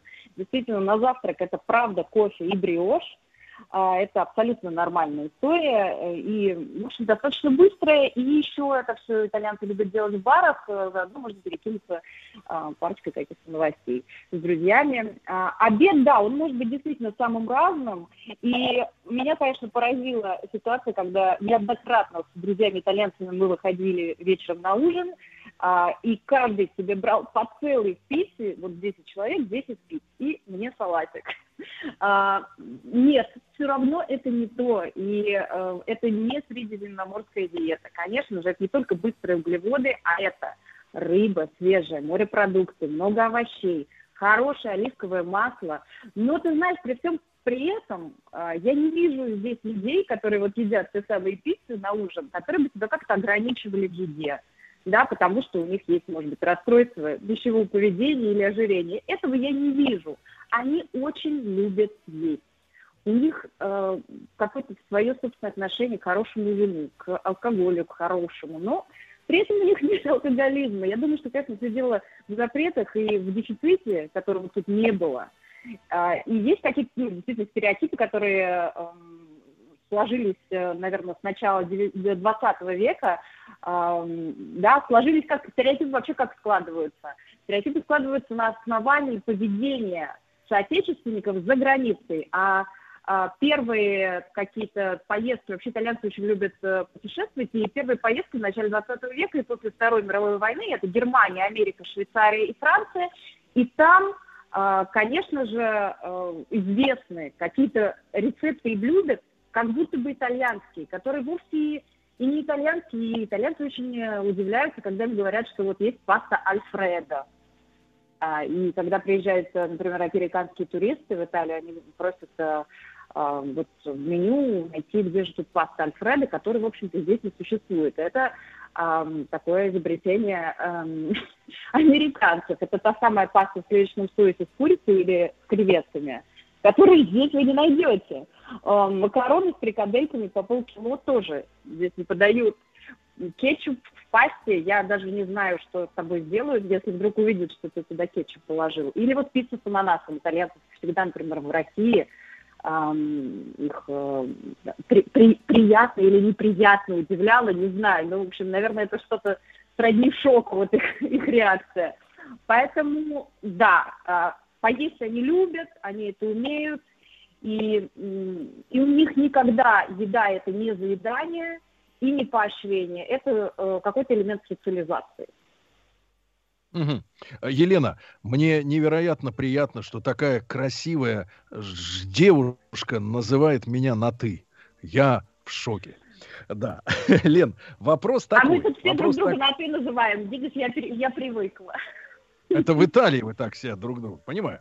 Да, так, э, э, Лен, вопрос, вопрос такой. Э, поскольку э, ты или вы э, прекрасная женщина, красавица, с прекрасным голосом и манерами. Вот э, скажи, пожалуйста, э, вот твои впечатления от э, итальянских женщин, да? Мы э, вот вчера вышла новая фотосессия Моники Белуччи, опубликована э, в журнале F магазин, я видел. Она там в купальнике, не знаю, видел это или нет.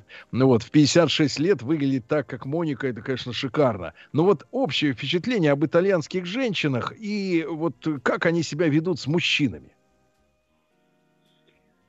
Она бы тебя тоже называла на «ты», я вот так тебе скажу. Та самая Моника Белуччи. Ты знаешь, я вижу спокойное, ровное отношение. И, наверное, сами итальянцы говорят, что некоторые итальянские женщины достаточно высокомерны, потому что они э, привыкли к вниманию со стороны мужчин. Они с этим родились, выросли и вполне спокойно живут. Это не является каким-то исключением для них. А поэтому у них есть э, время, возможность, э, ассортимент. Они могут позволить себе выбирать так долго, как они хотят.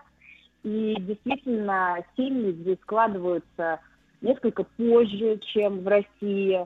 Потому что и, э, наверное, весь уклад жизненный, да, он как-то немного более размеренный, чем, чем у нас. А, мы видим, что если э, говорить там про возраст, то 25 лет это э, мужчины, женщины, там, девушки, мужчины только отучились в институте, да, к 30 годам они э, могут задуматься о том, чтобы э, как-то создать семью, а могут и не задуматься, никакого давления. После 30 семья это вполне нормально. И я тебе хочу сказать, что встречаются до брака здесь очень долго, то есть вот 7, 10, 13 лет. А, это абсолютно нормальные цифры э, среди наших друзей, где в паре оба итальянцы. И mm-hmm. да, мужчины ухаживают, ухаживают долго, ухаживают красиво, ухаживают, что надо сказать, и отметить отдельно, и до, и после свадьбы. И им нравится да. этот процесс, и не только результат.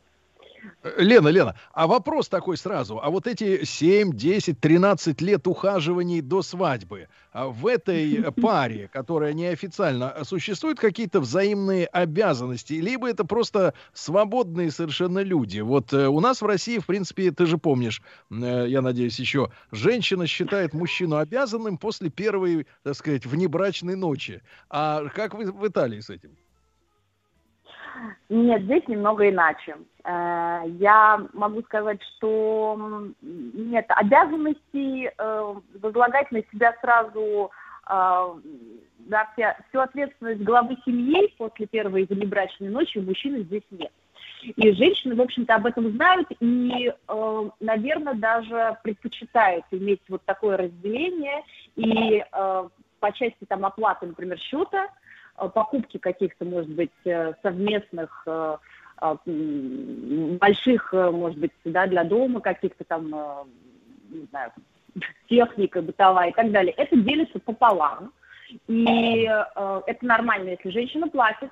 И, в общем, наверное, мужчина может сделать, если хочет, и какой-то подарок, это тоже вполне нормально, но э, женщина не будет удивлена, если э, каждый месяц э, с первого дня, э, который э, официально будет считаться первым свиданием, мужчина не будет делать ей подарки, вы не будете удивляться. И, кстати, вот цветы тоже, э, это такая история, которая, ну, считается, что в основном дарится в России. Мужчины и женщины цветы, в Италии итальянцы цветы не дарят. А что же, Лена, Лена, а что же тогда ты называешь э, фразой «красиво ухаживают», э, и в том числе после свадьбы? Если это не цветы, если это не Тифани, то что тогда? Что такое ухаживание за итальянской женщиной? Ты знаешь, э, у итальянцев есть, как мы уже э, перечислили, э, радость в еде. То есть они любят красиво выходить, они любят ходить в рестораны, они любят путешествовать и любят ездить э, за границу, любят э, со своими вторыми половинками, да, с своими там девушками, а, будущими женами, они очень много путешествуют. И путешествуют они этими парами вплоть, да, вот э, а, пенсионного возраста и на пенсию выходят и путешествуют, и путешествуют. К сожалению, сейчас а, эту возможность э, на какой-то период нам ограничили, но, тем не менее, в общем, как только вот все начинает открываться, итальянцы первое, что делают, да, они планируют свое путешествие. И здесь мужчина может взять на себя все расходы. И да, это, это ну, зачастую это не э, маленький бюджет на, на совместную поездку, на далекую какую-то поездку. Они тратят. Ну хорошо, хорошо, Лена, я понял. Ухаживание по-итальянски это оплатить плацкарт. Отлично. Значит, ну я перевожу просто на русский. Плацкарт это определенный шок да, для, да, это шок для да, них. Да, хорошо, хорошо, Лен, и, а, и скажи, пожалуйста, и вот ожидание просто вот э, роли э, мужчины в жизни женщины, потому что когда нашу женщину, ну, обычную, такую, которая может себе позволить быть откровенной, э, ну, откровенной, в смысле, не лукавить и не выдумывать какие-то идиотские формулировки, а просто честно сказать, что ты хочешь, она в большинстве случаев скажет, я ищу кормильца, мне нужен кормилец. Так и есть, да.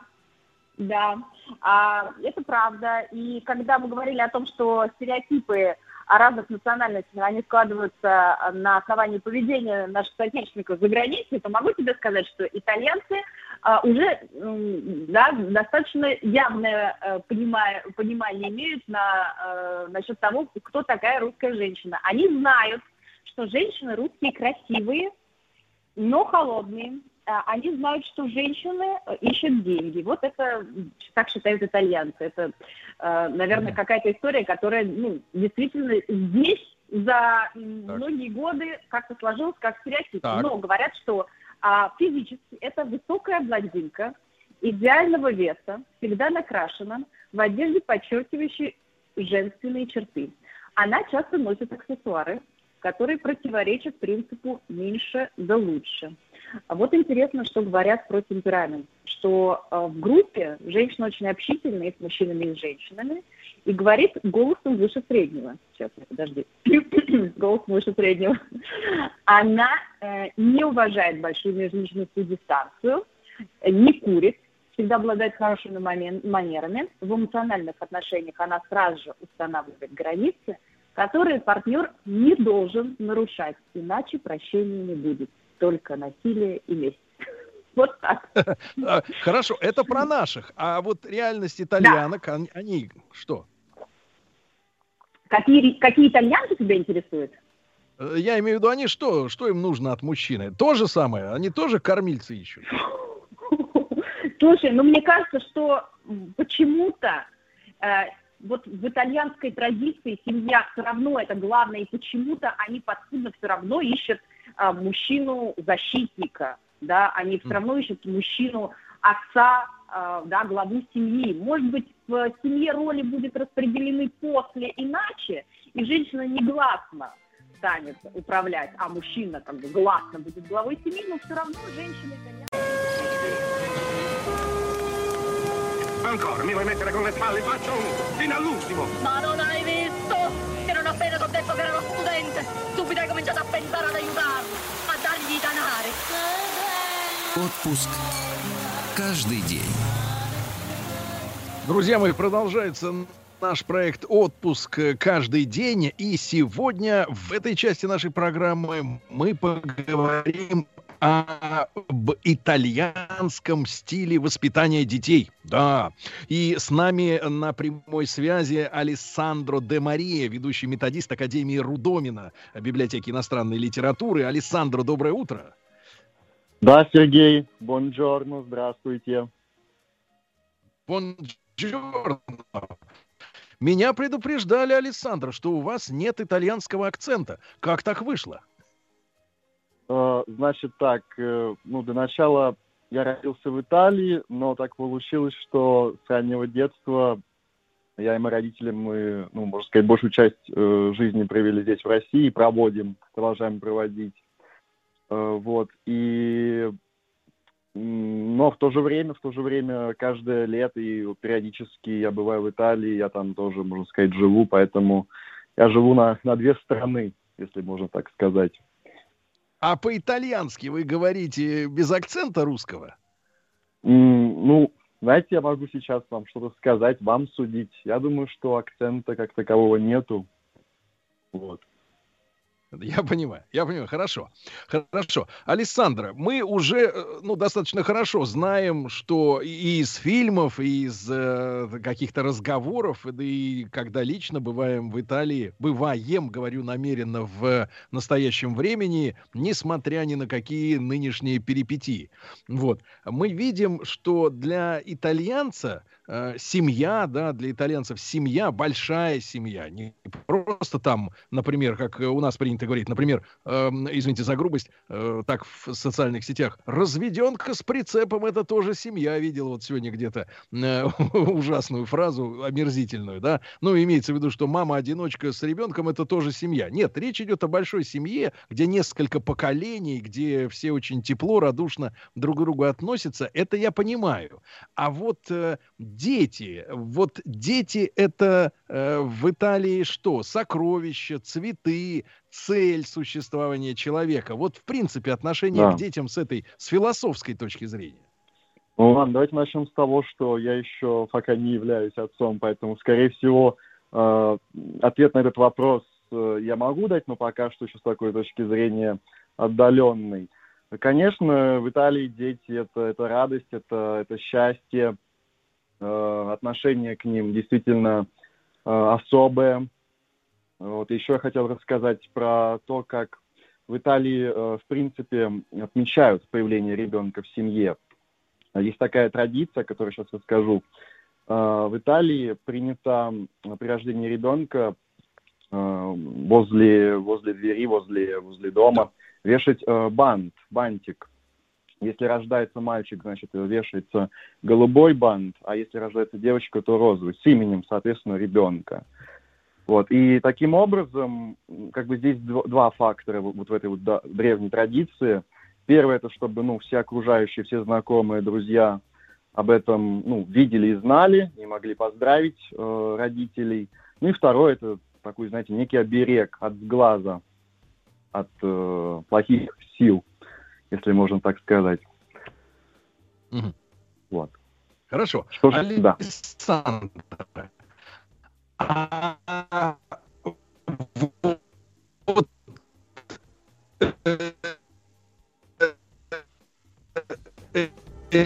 ребенку да, вот ребенку, э, ну, дошкольнику, ну, давайте о детях, так сказать, школьниках, да, будем говорить, это, как больше всего, меньше всего, мешалости, да, что вот мамин любимый, э, любимую мамину пивную кружку, это все прощается, да, или телевизор опрокинул, а, или это раб лампы, как в некоторых наших семьях, где ребенок там, с трех лет должен начинать э, карьеру спортсмена или музыканта и должен стакан воды готовить родителям на пенсии. Вот статус ребенка, каков он?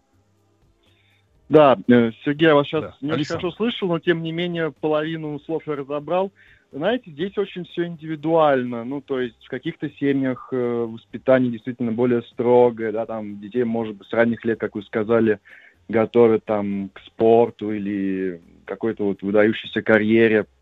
В других же семьях ситуация может отличаться, ситуация может быть более такой, ну, мягкой, целом, в целом, если вот можно, если позволите обобщить, я думаю, что вот итальянских детей, ну, балуют, балуют больше, чем вот, допустим, в той же, ну, России. Не знаю, с чем это связано, но вот по моим таким вот ощущениям, я это, вот я это видел, я это, я это, наблюдал, я это наблюдал.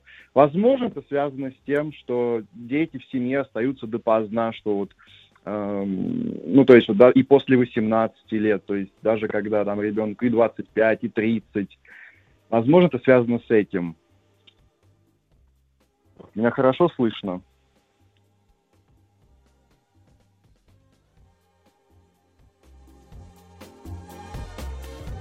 Понимаю, понимаю. Алис...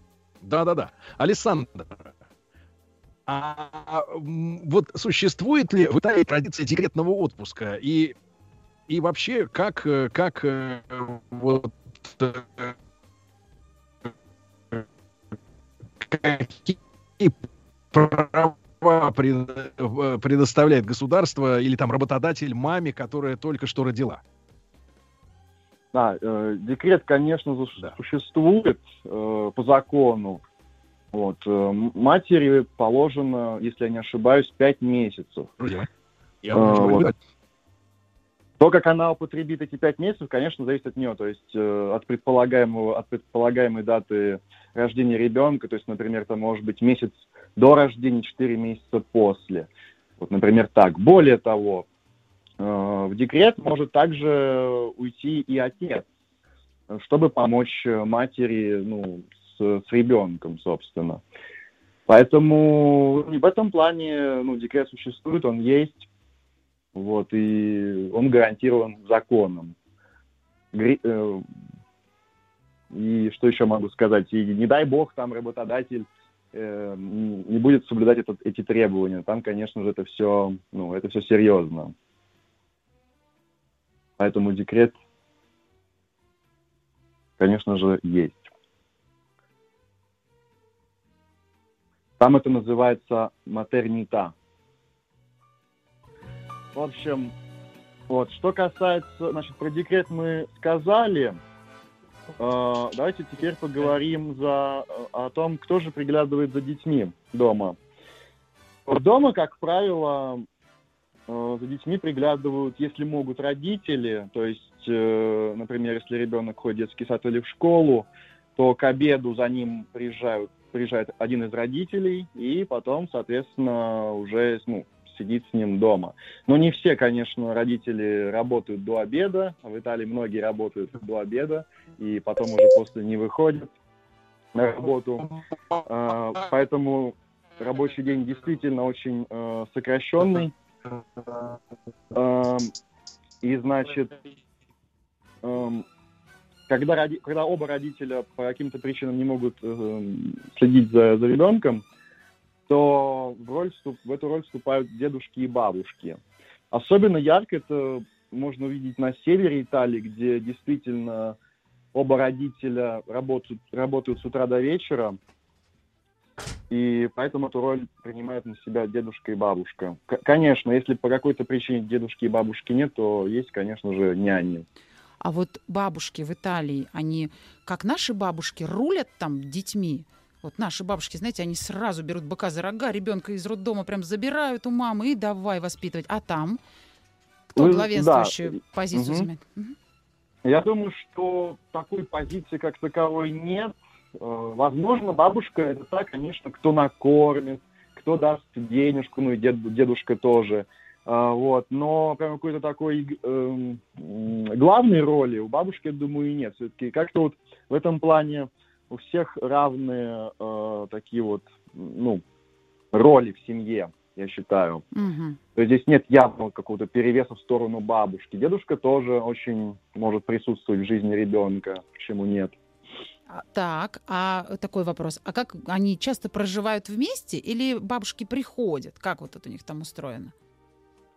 Так, ну, я думаю, что в основном э, детей э, могут оставлять у бабушек дедушек. То есть, как правило, бабушки и дедушки живут отдельно. Mm-hmm. Э, за редкими mm-hmm. исключениями. Бывает такое, что, да, все живут в одном доме. Если дом большой, если дом частный, то все живут в одном доме. У меня есть один хороший знакомый отца, у него гигантская семья, у него там, то есть, чтобы вы понимали, у него три э, дочки, а у каждой там по три или четыре э, ребенка, то есть семья гигантская. И, а еще, то есть там четыре, там, там за столом собирается четыре поколения. Это просто, это, это праздник, это праздник. Каждый день причем, да.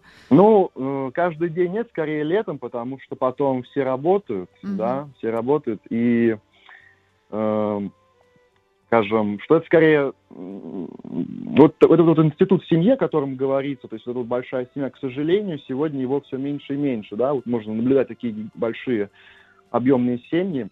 Mm-hmm. А, все же сейчас итальянцы, они больше одного, одного или двух ребенков им не получается да? сделать. То есть там тоже такая тенденция? Да, да, сейчас э, очень с этим не спешат и в целом... Так, Александра, мы продолжим после рекламы. Оставайтесь с нами.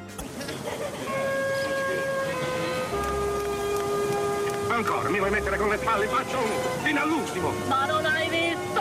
Che non appena ti ho detto che era uno studente, subito hai cominciato a pensare ad aiutarlo, a dargli i danari.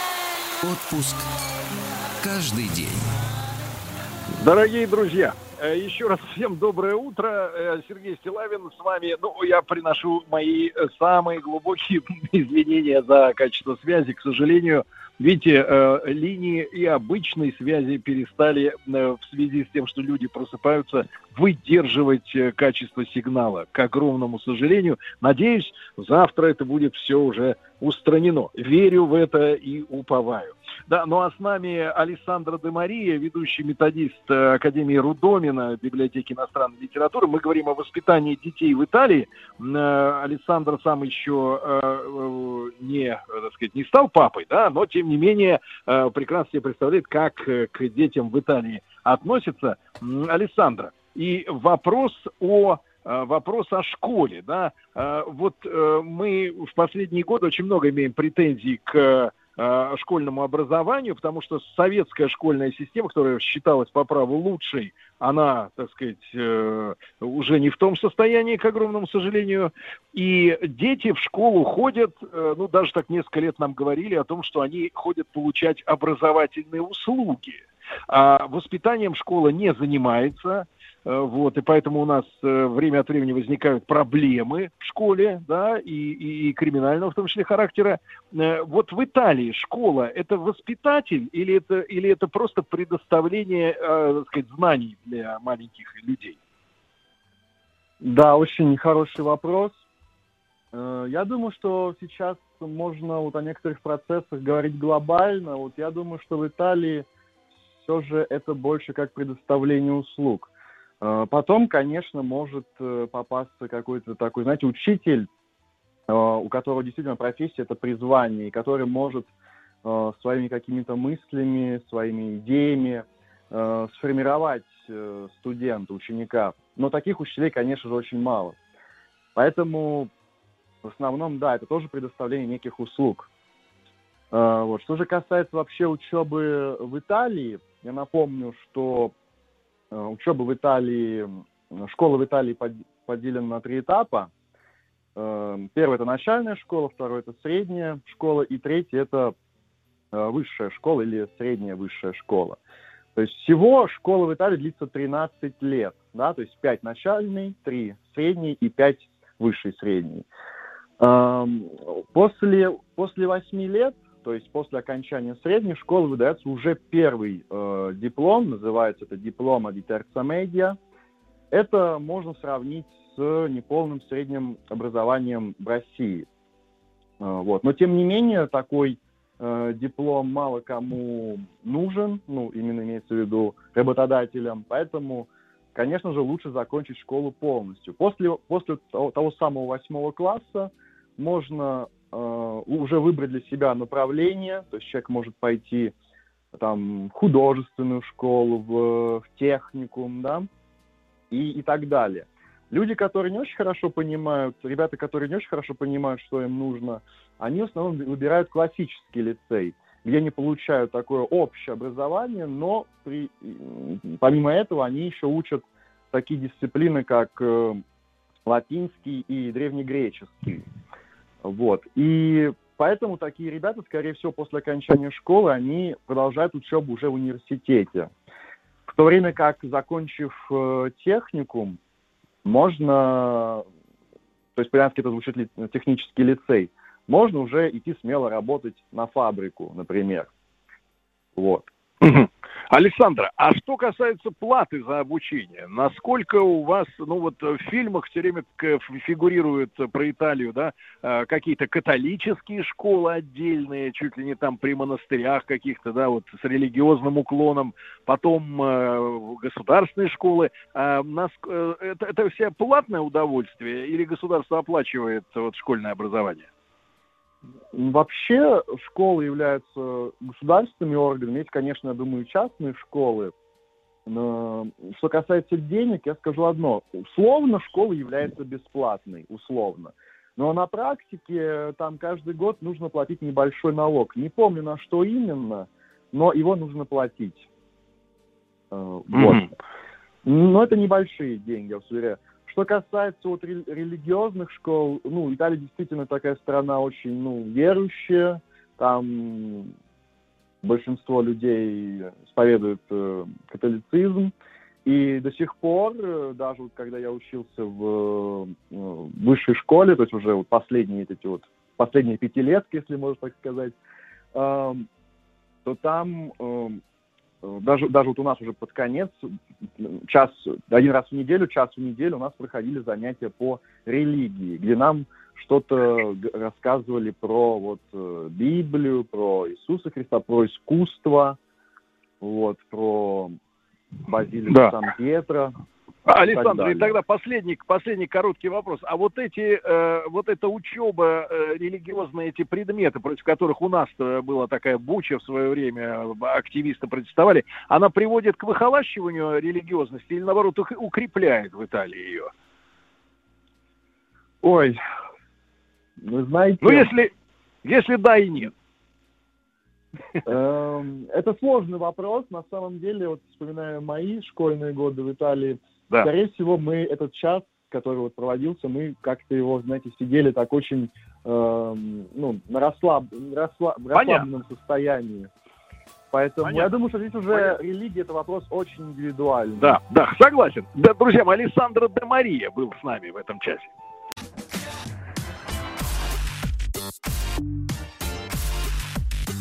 Сергей Стилавин друзья на маяке.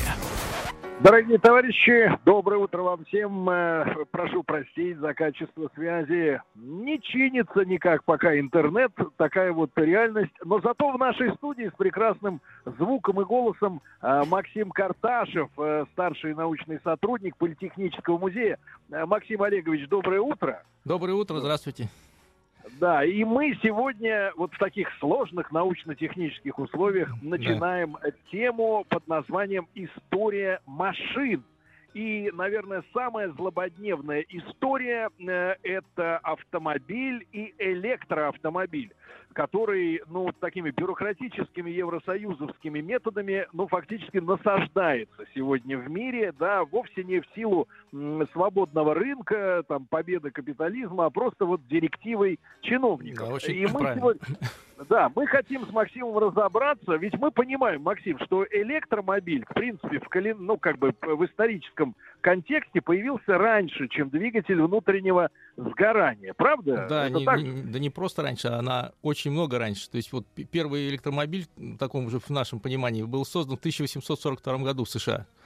Вот изобретателями Робертом Андерсоном и э, Томасом Девинпортом. Вот э, такая история. То есть это получается намного-намного раньше, чем первый автомобиль с двигателем внутреннего сгорания, с ДВС. А тогда вопрос, Максим, а почему, в принципе, начались э, разработки двигателя внутреннего сгорания, если уже э, самоходная повозка ну, была создана и ее оставалось только развивать?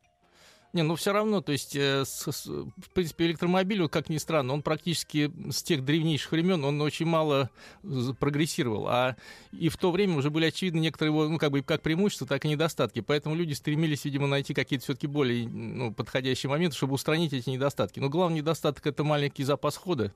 Вот, э, у электромобиля. Но зато были преимущества, конечно. То есть это, например, малошумность, э, простота в управлении, простота пуска двигателя. Вот это все как бы к нему привлекало. Но э, вот самое главное ограничение это запас хода. В общем. Хотя в то время тоже он был ну, до 60 километров достигал на одной зарядке. Вот.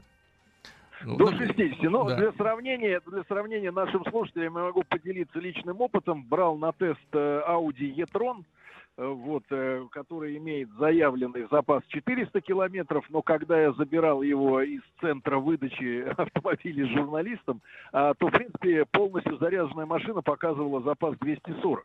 А, понятно. Вот это странное, странное явление. Конечно, в 6 раз больше, чем там 150 э, лет, лет тому назад. Да, ну, даже не, больше. Да.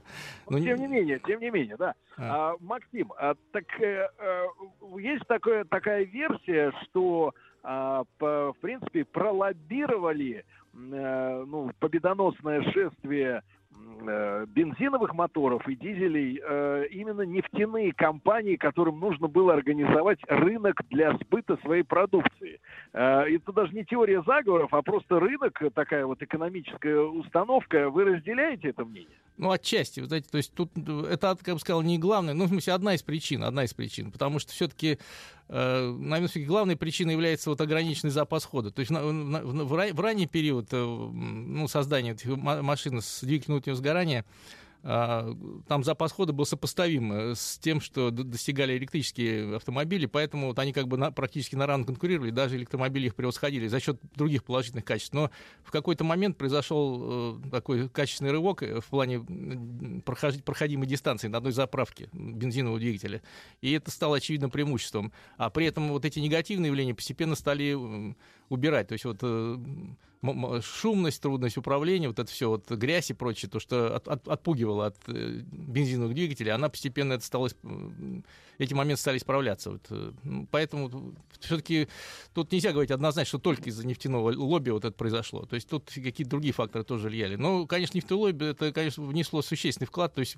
оно как бы убрало полностью электромобили из, э, из поля применения, хотя в каких-то секторах они могли спокойно сохраняться и дальше. То есть, вот, например, в, в, таксомоторной сети вот как, например, в 897 году уже разветвленная сеть, сеть амнибусов электрических была в Лондоне, в Нью-Йорке то же самое. То есть вот в тех местах, где они идут по маршруту, это вполне было, можно было сохранить.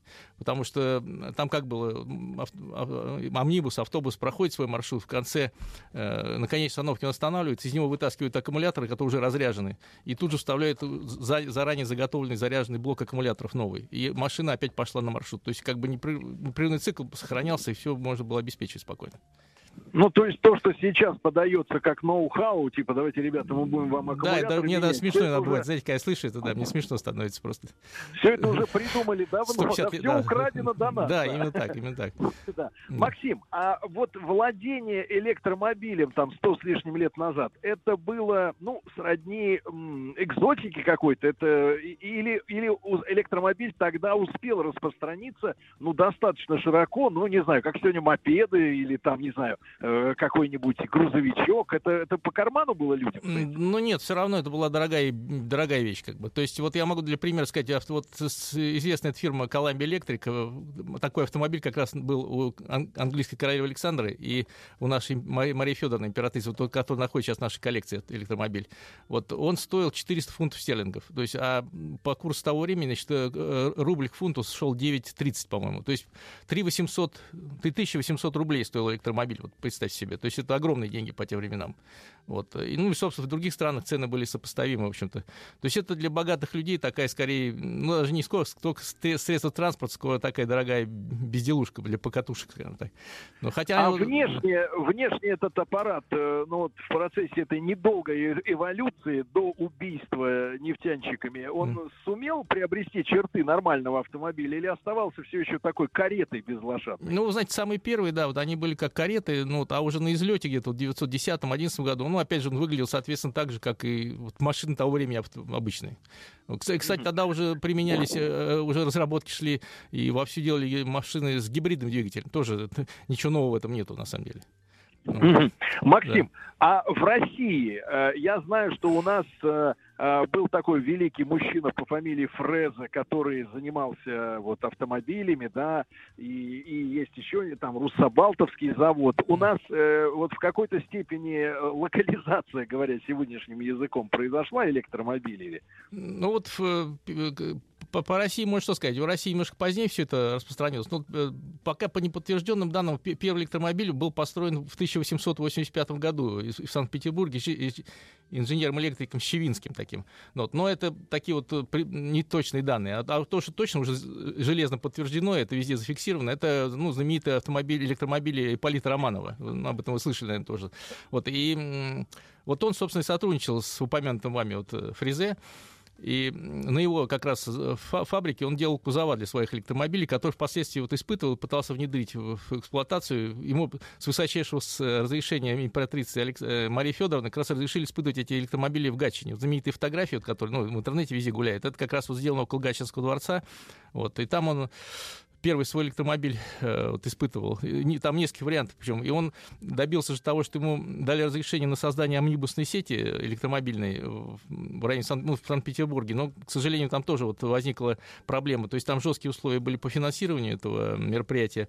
И, то есть ему надо было вкладывать серьезные свои деньги, что, что не было. А спонсоров он привлечь так и не сумел, потому что тоже там, ну, всякие были жесткие ограничения по кредитам и прочее. Ну, вот. И плюс еще тоже, опять же, здесь вот влияло лобби владельцев конок. Вот, то есть они тоже тор- торпедировали это дело, чтобы конкурентов себе не, не создавать. Да-да-да. Э, Максим, а я знаю, в Политехническом музее есть несколько электромобилей. Какая, какова ваша коллекция? Немножко об этом Ну, в Политехническом музее таких у нас два таких эпохальных электромобиля. Вот один из них я уже упомянул. Это знаменитый электромобиль, который был подарен Э, королева Александра, э, это супруга Эдуарда VII, короля английского, значит, в начале века. Вот, а, и э, точно, у нее была точно такая же машина. Она решила сделать дорогой подарок своей любимой сестре, императрице Марии Федоровне, то есть матери Николая II, вот, супруги Александра III, вдовствующей императрицы в тот момент. И это было в 1901 году. Значит, она приобрела автомобиль, электромобиль, вернее, это, в общем, американская фирма Columbia Electric, но эти машины делались на лондонской филиале в Англии, которая у нее была и которую она подарила. Вот. И вот эта машина чудом совершенно сохранилась до наших дней. Вот она находится в нашем музее. Да. И, кстати, вот э, эм, она сейчас, вот готовим ее к выставке, будет выставка в Гатчинском дворце с октября месяца проходить. Э, вот, и там э, впервые за вот, практически за сто лет машина вернется на свое исходное место и будет там демонстрироваться. То есть вот, потому что она как раз, э, императрица Мария Федоровна, ездила на этой машине в, основном вот, либо в Петергофе, либо в районе Гатчинского дворца. Друзья мои, друзья мои, с нами Максим Карташев, э, старший научный сотрудник Политехнического музея. Ну, запомнили, э, осень, осенью в Гатчине будет экспозиция происходить. Максим, а тогда вот инфраструктура зарядная э, этих автомобилей, она что из себя представляла? Потому что сегодня владельцу электромобиля предлагают э, э, либо купить блок специальный, да, трансформатор, который сможет часов за 8, наверное, накачать батарею, либо надо переться на заправку, где ждать, опять же, там, час, часами, пока батарея не, за, не заполнится. Ну, некоторые смельчаки даже говорят об электророзетке, но машины сейчас капризные, им нужна фаза, в общем, заземление там, так просто с кондачка не зарядишь. А вот там сто лет назад э, э, как, э, как эти машины заряжались, да, как обслуживались? Ну, то, тоже, значит, там вот, по сути, как и сейчас. Были специальные зарядные станции построены. Вот если была сеть там амнибусов там или что-то такое вот, централизованное в городе, то там прям вот большие зарядные станции стояли, куда машина приезжала, значит, там аккумулятор сгружали, заряжали. Да, были специальные отдельные станции вне этих вот таких крупных э, мест. Вот, и там э, тоже была возможность, как либо ты мог оставить аккумулятор и свои оставить, взять другие взамен. Ну, вот, как, знаете, как газовые баллоны меняют. вот. Ну, и также, да. также на, на, да, и на ямах меняли лошадей. Да, да, да. И можно было, да, второй вариант, уже можно было, не снимая аккумулятор с машины, если у тебя времени достаточно, в принципе, было, то можно было, не снимая аккумулятор с машины, там подключиться, там специально там вольтметр стоял на машине, там по нему выставлялось напряжение, необходимое для, чтобы зарядка происходила. И вот происходила таким образом зарядка. Но в, в Америке э, было особенно это распространено, уже вот в, в континентальной Европе тоже, вот особенно в Великобритании. Вот. А в России, к сожалению, нет. Конечно, сетей особо никаких таких в тот момент не было. Вот я говорю, единственная, по сути, машина была у императрицы. И почему она именно в Гатчине эксплуатировала? Потому что именно Гатчинский дворец был самый продвинутый вот в электротехническом плане. Там была своя очень большая электроподстанция, и были возможности для зарядки именно аккумуляторов, там ее использовали. Кстати, вот еще по поводу коллекции мы, мы начали говорить нашего музея.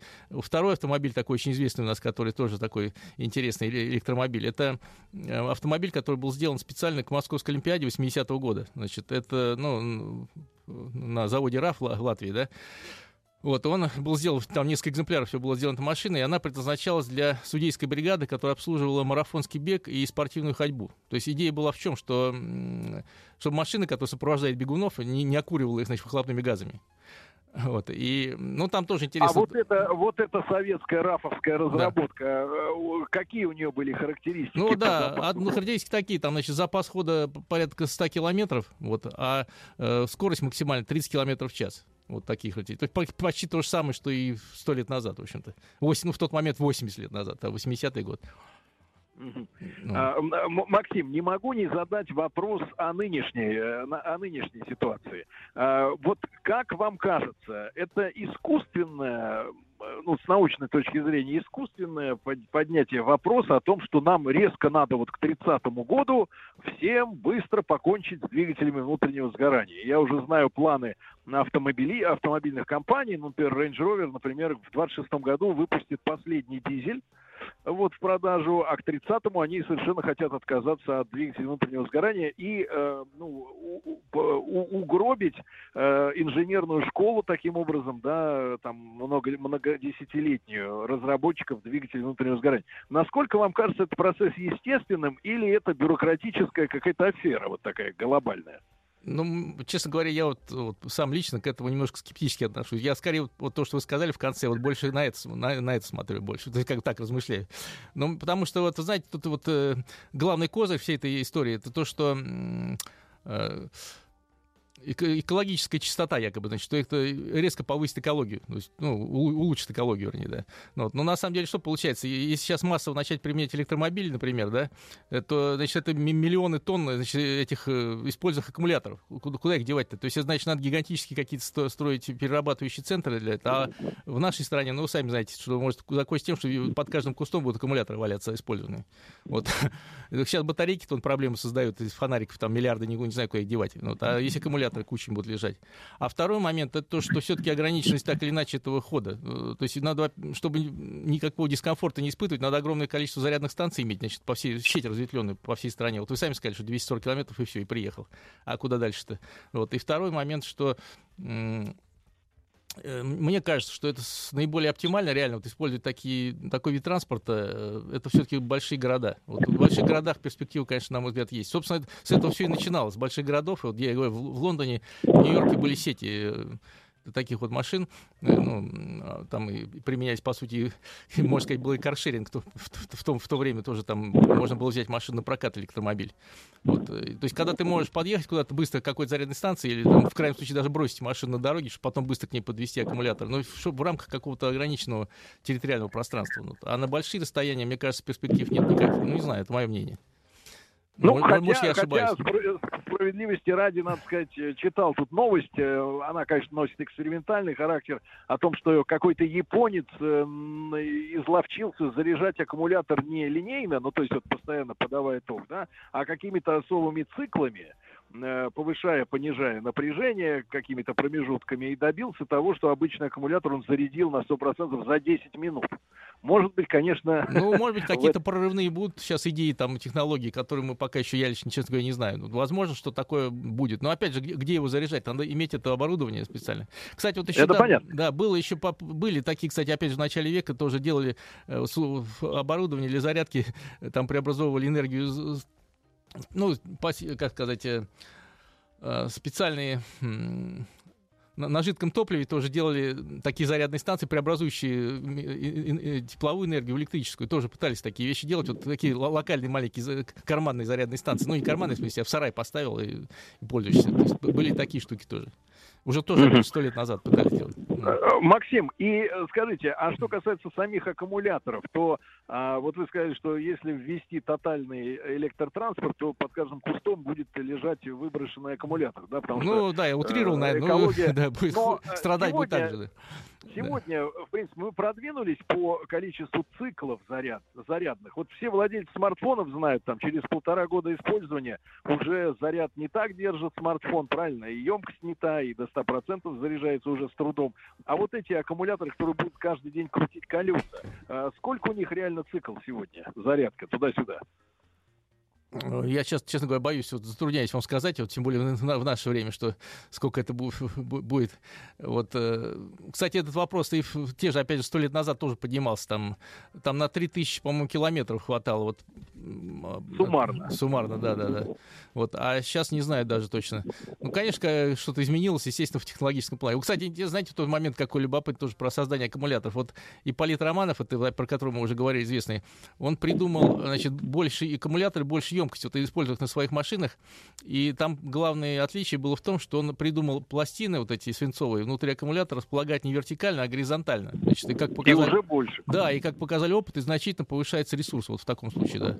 Ну, может быть, как-то изловчаться. В любом да. случае, тема очень горячая, тем более, что навязывается да. С, с каким-то э, сатанинским упорством да. по всему миру. А, Максим Карташ, э, Карташев, э, старший научный сотрудник Политехнического музея, был с нами на связи в проекте «История машин».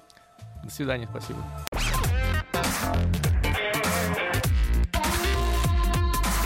Сергей Стилавин и его друзья.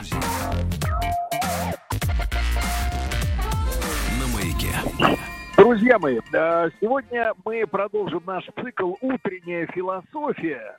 И я рад приветствовать Тараса Вархотова, э, доцента кафедры философии, методологии, науки философского факультета Московского государственного университета, кандидата философских наук. Тарас, доброе утро. Доброе утро. Очень рад э, снова быть с вами в одном эфире. И мы начали наш э, такой ознакомительный философский тур. вот. А на, в прошлый раз э, с философией Платона. Я напомню нашим слушателям, что мы поговорили о бессмертности идеи, да, поговорили о том, что в идеале государства это когда наверху мудрецы, вот, и они толкают всякие идеи, ну а жены и дети у людей общие. Правильно, э, Тарас? Я ни, ничего Безусловно. не перепутал. Вот. А сегодня, сегодня мы продолжим наш, э, нашу просветительскую миссию. Э, вот. И сегодня мы поговорим о тех людях, которые Платону, оказывается, противостояли. Неужели, Тарас, не все были вот за Платона в то время? Ну, тут, э, я бы сказал, даже более масштабная такая история, да, то есть вот, собственно, противостояние непосредственно того времени, оно тогда столь, так сказать, важным и радикальным не казалось. А вот по прошествии многих веков, оглядываясь назад, мы видим, что действительно э, наши сегодняшние герои, киники, э, ну или циники в другом произношении, это философское течение, в свое время довольно популярное в Греции, которое ну, действительно представляло собой некоторую радикальную альтернативу платонизму, не только содержательную, но и такую поведенческую, если угодно. Да? То есть это, это альтернативный образ жизни, да, вот можно так сказать. Тарас, а, э, ну мы сегодня понимаем, что такое цинизм, э, но некоторые даже считают его спасением от лицемерия этого мира, таким протестом против того, что все вокруг криво, и вот поэтому мы будем себя вести цинично, потому что не мы такие, как говорится, жизнь такая. А вот в те времена платоновские э, циники или киники, они тоже бросали вызов вот общественной морали, как-то вели себя как подлецы? А, они действительно бросали вызов, э, причем очень так, ну, эпатажно и демонстративно. Вообще, киники, конечно, на современное представление о цинизме похожи лишь отчасти, хотя слово действительно восходит именно к этой школе, с ними связано. Сейчас мы, наверное, назовем а, циником человека высокомерного, проявляющего какое-то такое иронично-снобское отношение, да, а, и при этом а, там, ну, упрощающего проблему до, так сказать, предельно вульгарной форме, что и делает возможность отнестись к ней вот так вот, так сказать, высокомерно. А в случае с киниками э, мы как раз имеем дело с людьми, которые крайне серьезно ко всему относились, да, и вот этот самый кинизм, да, а, это а, именно принципиальная практическая позиция, которая предполагала, что если ты что-то говоришь, ты должен это непременно делать, да, если ты говоришь, что все люди братья, ну пусти всех людей в свой дом, отдай им свою одежду, иначе ты врешь, да, вот, собственно, это, это было что-то такое, да, если очень коротко. Ну, то есть, ну, то есть это учение позволяло людям, как сегодня говорят, э, значит, следить за базаром, или наоборот приводило к тому, что эпатажное высказывание вот э, вынуждало э, сторонника цинизма, скажем так, там в том понимании, ну вот творить вот эти глупости из серии приглашать домой куда кого угодно.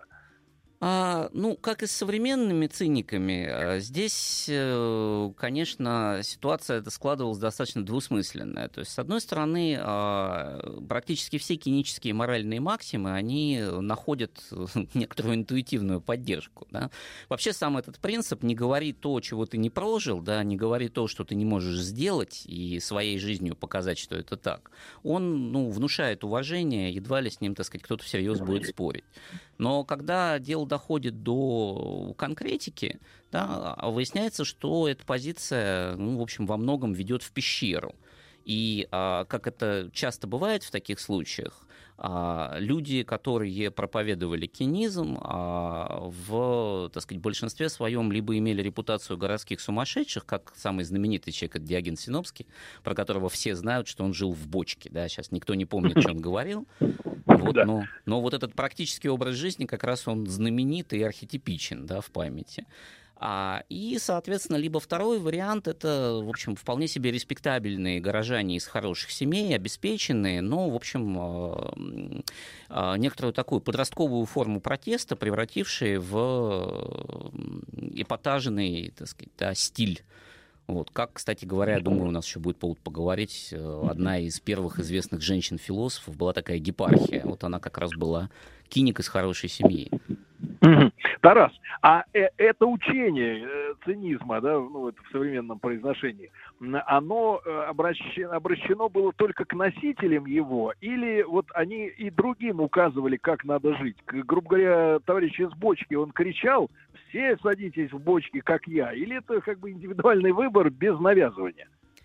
А, ну, сам эпатаж, он всегда предполагает э, вовлечение сторонников. На эту тему, кстати, очень много забавных афоризмов от киников осталось, да, то есть, вот, так сказать, когда э, там антисфену говорили, что он жестоко обращается с учениками, издевается над ними, он, например, отвечал, что, ну, вот, врач с больными тоже жесток, что ж делать.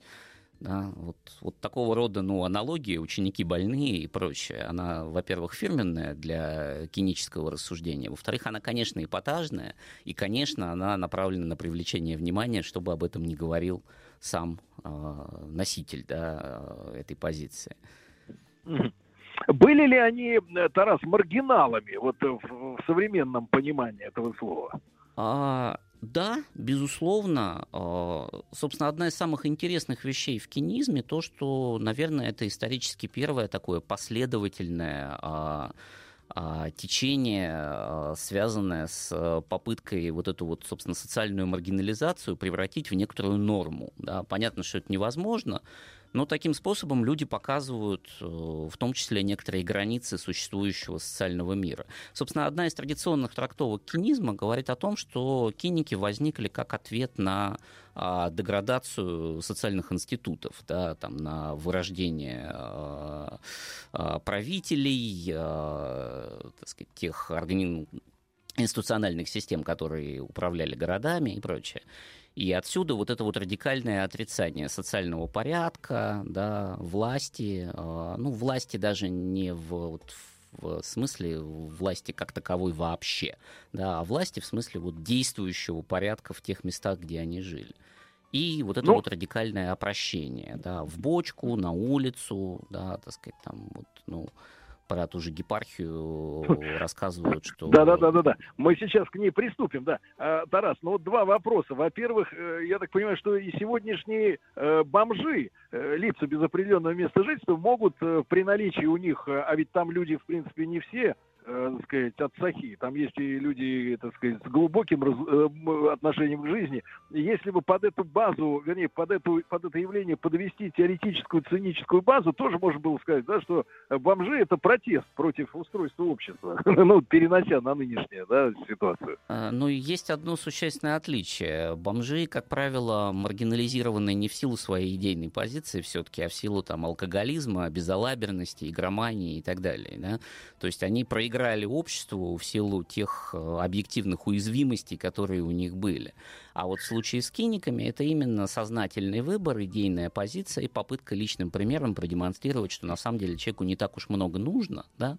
Собственно, да. Основа, основа этики кинической — это аскеза. Вот это радикальная да. аскеза. Да? А... да. А, Тарас, Тарас, тогда, тогда вот э, третий уже вопрос, сейчас второй напоследок оставлю. А, третий вопрос, э, тогда дауншифтеры так называемые, ну то есть люди, которые снимаются, ну условно говоря, да, с позиции топ-менеджера, едут жить в Тай, сдавая квартиру, например, в Москве, да, и там вот э, круглыми сутками ходят в одних трусах и, и радуются жизни, э, вот, и, и питаются простой пищей. Вот дауншифтеры, это в большей степени э, они близки киникам? Ну вот есть у нас подозрения сейчас. Мы про них, понятное дело, несколько меньше знаем, чем нам бы хотелось, да, вот в смысле задокументированных фактов жизни. А, но есть подозрение, что значительная часть киников, конечно, очень напоминали дауншифтеров, хотя Диоген Синопский это, конечно, совсем не то. Да, у Диогена Синопского действительно не было ничего, кроме бочки. И он очень последовательно демонстрировал, вот, собственно, готовность к этой бомжовской, как вы сказали, жизни. Да, там, один из известных красивых сюжетов, это как Диоген Синопский просил подаяние у статуи, когда вы спрашивали, зачем он это делает, он говорил, ну, чтобы приучить себя к отказам. Да. Да-да-да. Тарас, и тогда вопрос еще успею до рекламы задать короткий. А Льва Николаевича, нашего опрощенца, его можно назвать э, последователем киников? А он еще замороченный был для киника. Киники проповедовали простоту не только в смысле слова, но и в смысле действия, да, то есть э, не нужно себя вообще ничем в жизни обременять. Лев Николаевич был обременен, ну, как минимум, там, несколькими десятками детей и имением, по которому он, конечно, бродил босиком, но как-то не отказывался от него. Понимаю, понимаю. Друзья мои, а сегодня мы еще обязательно коснемся темы первой женщины-философа, можно ли говорить о том, что с нее начался феминизм? Это тоже такой вопрос, я сейчас его подвешу в воздухе.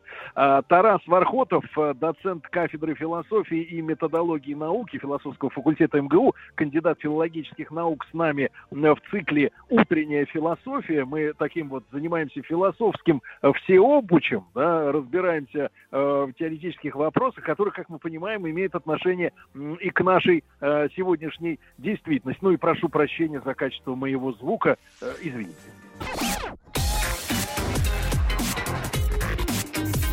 Сергей Стилавин и его друзья. На маяке. А, друзья мои, наш э, цикл «Утренняя философия». Тарас Вархотов, э, доцент кафедры философии и методологии науки философского факультета МГУ с нами э, в этом часе. Тарас, и вот обещанный вами уже несколько раз проанонсированный рассказ о женщине-философе. Им пришлось продираться сквозь общественные запреты или какие-то табу или стереотипы, вот, или восприняты были женское философствование на ура.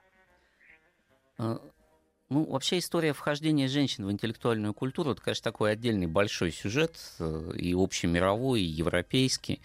А в случае вот с гепархией упомянутой, да, одна из первых э, женских фигур философской традиции, задокументированная, да, а, нельзя сказать, чтобы кто-то ей мешал а, войти в это пространство. Вообще, надо сказать, что греческая а, философская, да и в целом общественная культура а, была весьма спокойна да, а, в отношении пола участников. Просто так получалось э, в силу общего социального расклада, что, конечно, среди образованных людей преобладали мужчины. А, но, тем не менее, если, собственно, в богатой респектабельной семье, а гепархия именно из такой происходила, а, появлялась образованная женщина, то почему бы нет? А, единственное, что вот случай гепархии как раз показывает, что, в общем, семьи, которые не давали образования своим дочерям, они, ну, имели для этого некоторые основания. Вот, потому что образованная гепархия выбрала себе в мужья нищего философа Кратета и, в общем, невзирая на все попытки как-то этому делу воспрепятствовать, вот, угрожал семье самоубийством и, в общем, все, всем таким образом навязал этот брак. Вот, с чего, собственно говоря, и э, началось ее участие в философии киников. Тарас, а вот положа руку на сердце, если э, воспользоваться так в виртуальном смысле, ну, методом анонимной дегустации, да, как вот на конкурсах вин э, люди пробуют напитки без этикеток и выносят свое суждение, а потом оказывается, что победил образец такой-то, такого-то винного, скажем так, завода. э, философия женская, ну, в частности, вот эта древнегреческая, она действительно, вот если ее прочесть несведущему человеку без упоминания имени и фамилии автора, она действительно вот вызывает э, ощущение, что это не мужская философия, или э, на самом деле различий таких вот гендерных, половых э, в философской мысли, ну, э, в, хоро, в качественной философской мысли на самом деле не существует. А, ну, если говорить о мысли в целом, то, на мой взгляд, безусловно, существует. А если говорить конкретно о Древней Греции и о гепархии, тут вот, во-первых, э, есть такая проблема, что прочесть очень сложно, потому что от всей этой кампании остались фрагменты, фрагменты, фрагменты, рассказанные позднейшими авторами. Поэтому там очень сложно понять, а как, собственно говоря, выглядела собственная, полная, целостная позиция этой гепархии, если она вообще была. А если говорить о специфике, а, ну, просматривается некоторая такая культурно-философская специфика, если угодно. Дело в том, что у Сократа тоже была ну, жена, да, как и у философа Кратета. А, и э, обращалась с Сократом очень похоже на то, как Гепархия норовила обращаться со своими соратниками по школе киников. Ну, то есть она его била. Вот, значит, одна из вещей, да, которыми знаменита гепархия, это там чудесный софизм, вот, о том, что, соответственно, если некто бьет сам себя, в этом нет ничего дурного, значит, если гепархия этого человека бьет, в этом тоже ничего дурного нету. А, вот, вот, ну, вот. то есть такая кривая логика, да, такая больная. Ну, софизм. Греки любили такие штуки, это не характерная черта именно киников. Они любили вот такие интеллектуальные игры с, э, так сказать, формальной логической структурой, которая нарушена, да, некоторым, так сказать, встроенным в нее неправильным принципом реальности. А вот. Ну, а гепархия знаменита разного рода демонстративными действиями, да, вместе с Кратитом. Вот. То есть вот они, собственно говоря, свою личную жизнь, а, согласно легендам, производили публично, да, и тем самым то есть Это, то есть это первые перформеры? Да, да, да, да. Киники вообще перформеры, совершенно безусловно. А что касается, что касается личной жизни, то и мы имеем дело с животным, э, так сказать, с животной стороной жизни человека. А, да, собственно, вы меня сделали, Сергей, перед рекламной паузой э, кандидатом филологических наук. Я поэтому, да, там просто напомню всем о том, что собственно, слово «киник», да, от слова «собака» происходит, там «кюон» основа, да, греческое слово. И э, этой метафорой они активно пользовались. Там до конца неизвестно, откуда она исходно появилась. Но вот Диогену Синопскому памятник поставили в виде собаки. И, э, соответственно, метафорика собачности, да, некоторой, да, там собака, если ее раздражают, она кусает и лает, например. Собаке особо ничего не нужно, собака не стесняется ничего. собака живет в будке, да, там, ну, как Диоген Синопский в бочке и прочее. Вот. В этом смысле, да, вся, собственно, животная страна человеческой жизни, что, естественно, то не стыдно, это тоже вполне себе киническая максима. А, а вот эти представления, они как бы проходили каким образом? Они распахивали дверь в своем доме или это были такие сценические э, выступления? Э, да, просто прямо на улице устраивали сценические выступления. Какой? А какова была реакция общественности? То есть люди видели, что это придурки, или, в принципе, говорили, да, в этом что-то есть? Ну, как вот сегодня после перформанса появляются такие любители? Судя по тому, что они пережили эти перформансы, видимо, люди относились к ним с э, некоторым скептическим любопытством. Да? А судя по тому, что массовый характер этот образ жизни не приобрел, видимо, все-таки отношение было такое дистанцирующее, очень, очень умеренное. То есть, да, наверное, как к забавным, интересным придуркам. То есть, насколько я понимаю, если мы сравниваем наш разговор о платонистах и вот теперь о киниках, то э, Платон воспринимался как серьезный мыслитель, да, и вот, а вот эти ребята вот как чистая, как чистая альтернатива, ну, в плане музыки, например, да, вот когда не можешь написать красивую мелодию, э, просто сбацай что, что-нибудь и скажи, что это альтернатива. Да, и я напомню знаменитый, очень красивый, на мой взгляд, философский анекдот как раз о споре Платона с Диогеном, когда Диоген, ну, на самом деле их много. Вот один из эпизодов, это когда Диоген э, спрашивал Платона, что вот Платон, ты про идеи говоришь, да, э, про реальность идей, вот у тебя на столе чашка есть, да, стол и чашку я вижу, а вот идеи чашности и стольности как-то вот нет. Вот, значит, на что Платон ему ответил, ну, понятное дело, чтобы видеть чашку и стол, у тебя, как и у всех людей, есть глаза. А вот чтобы увидеть чашность и стольность, у тебя нет ума, Диоген. Вот... Прекрасно. Тарас, ну и позвольте мне, позвольте вам вернуть, вернуть все-таки настоящий, настоящий титул. Э, кандидат философских наук Тарас Вархотов, э, доцент кафедры философии и методологии наук философского факультета МГУ. Наш цикл «Утренняя философия». За него Тарасу отдельное большое спасибо. Еще больше подкастов «Маяка» насмотрим.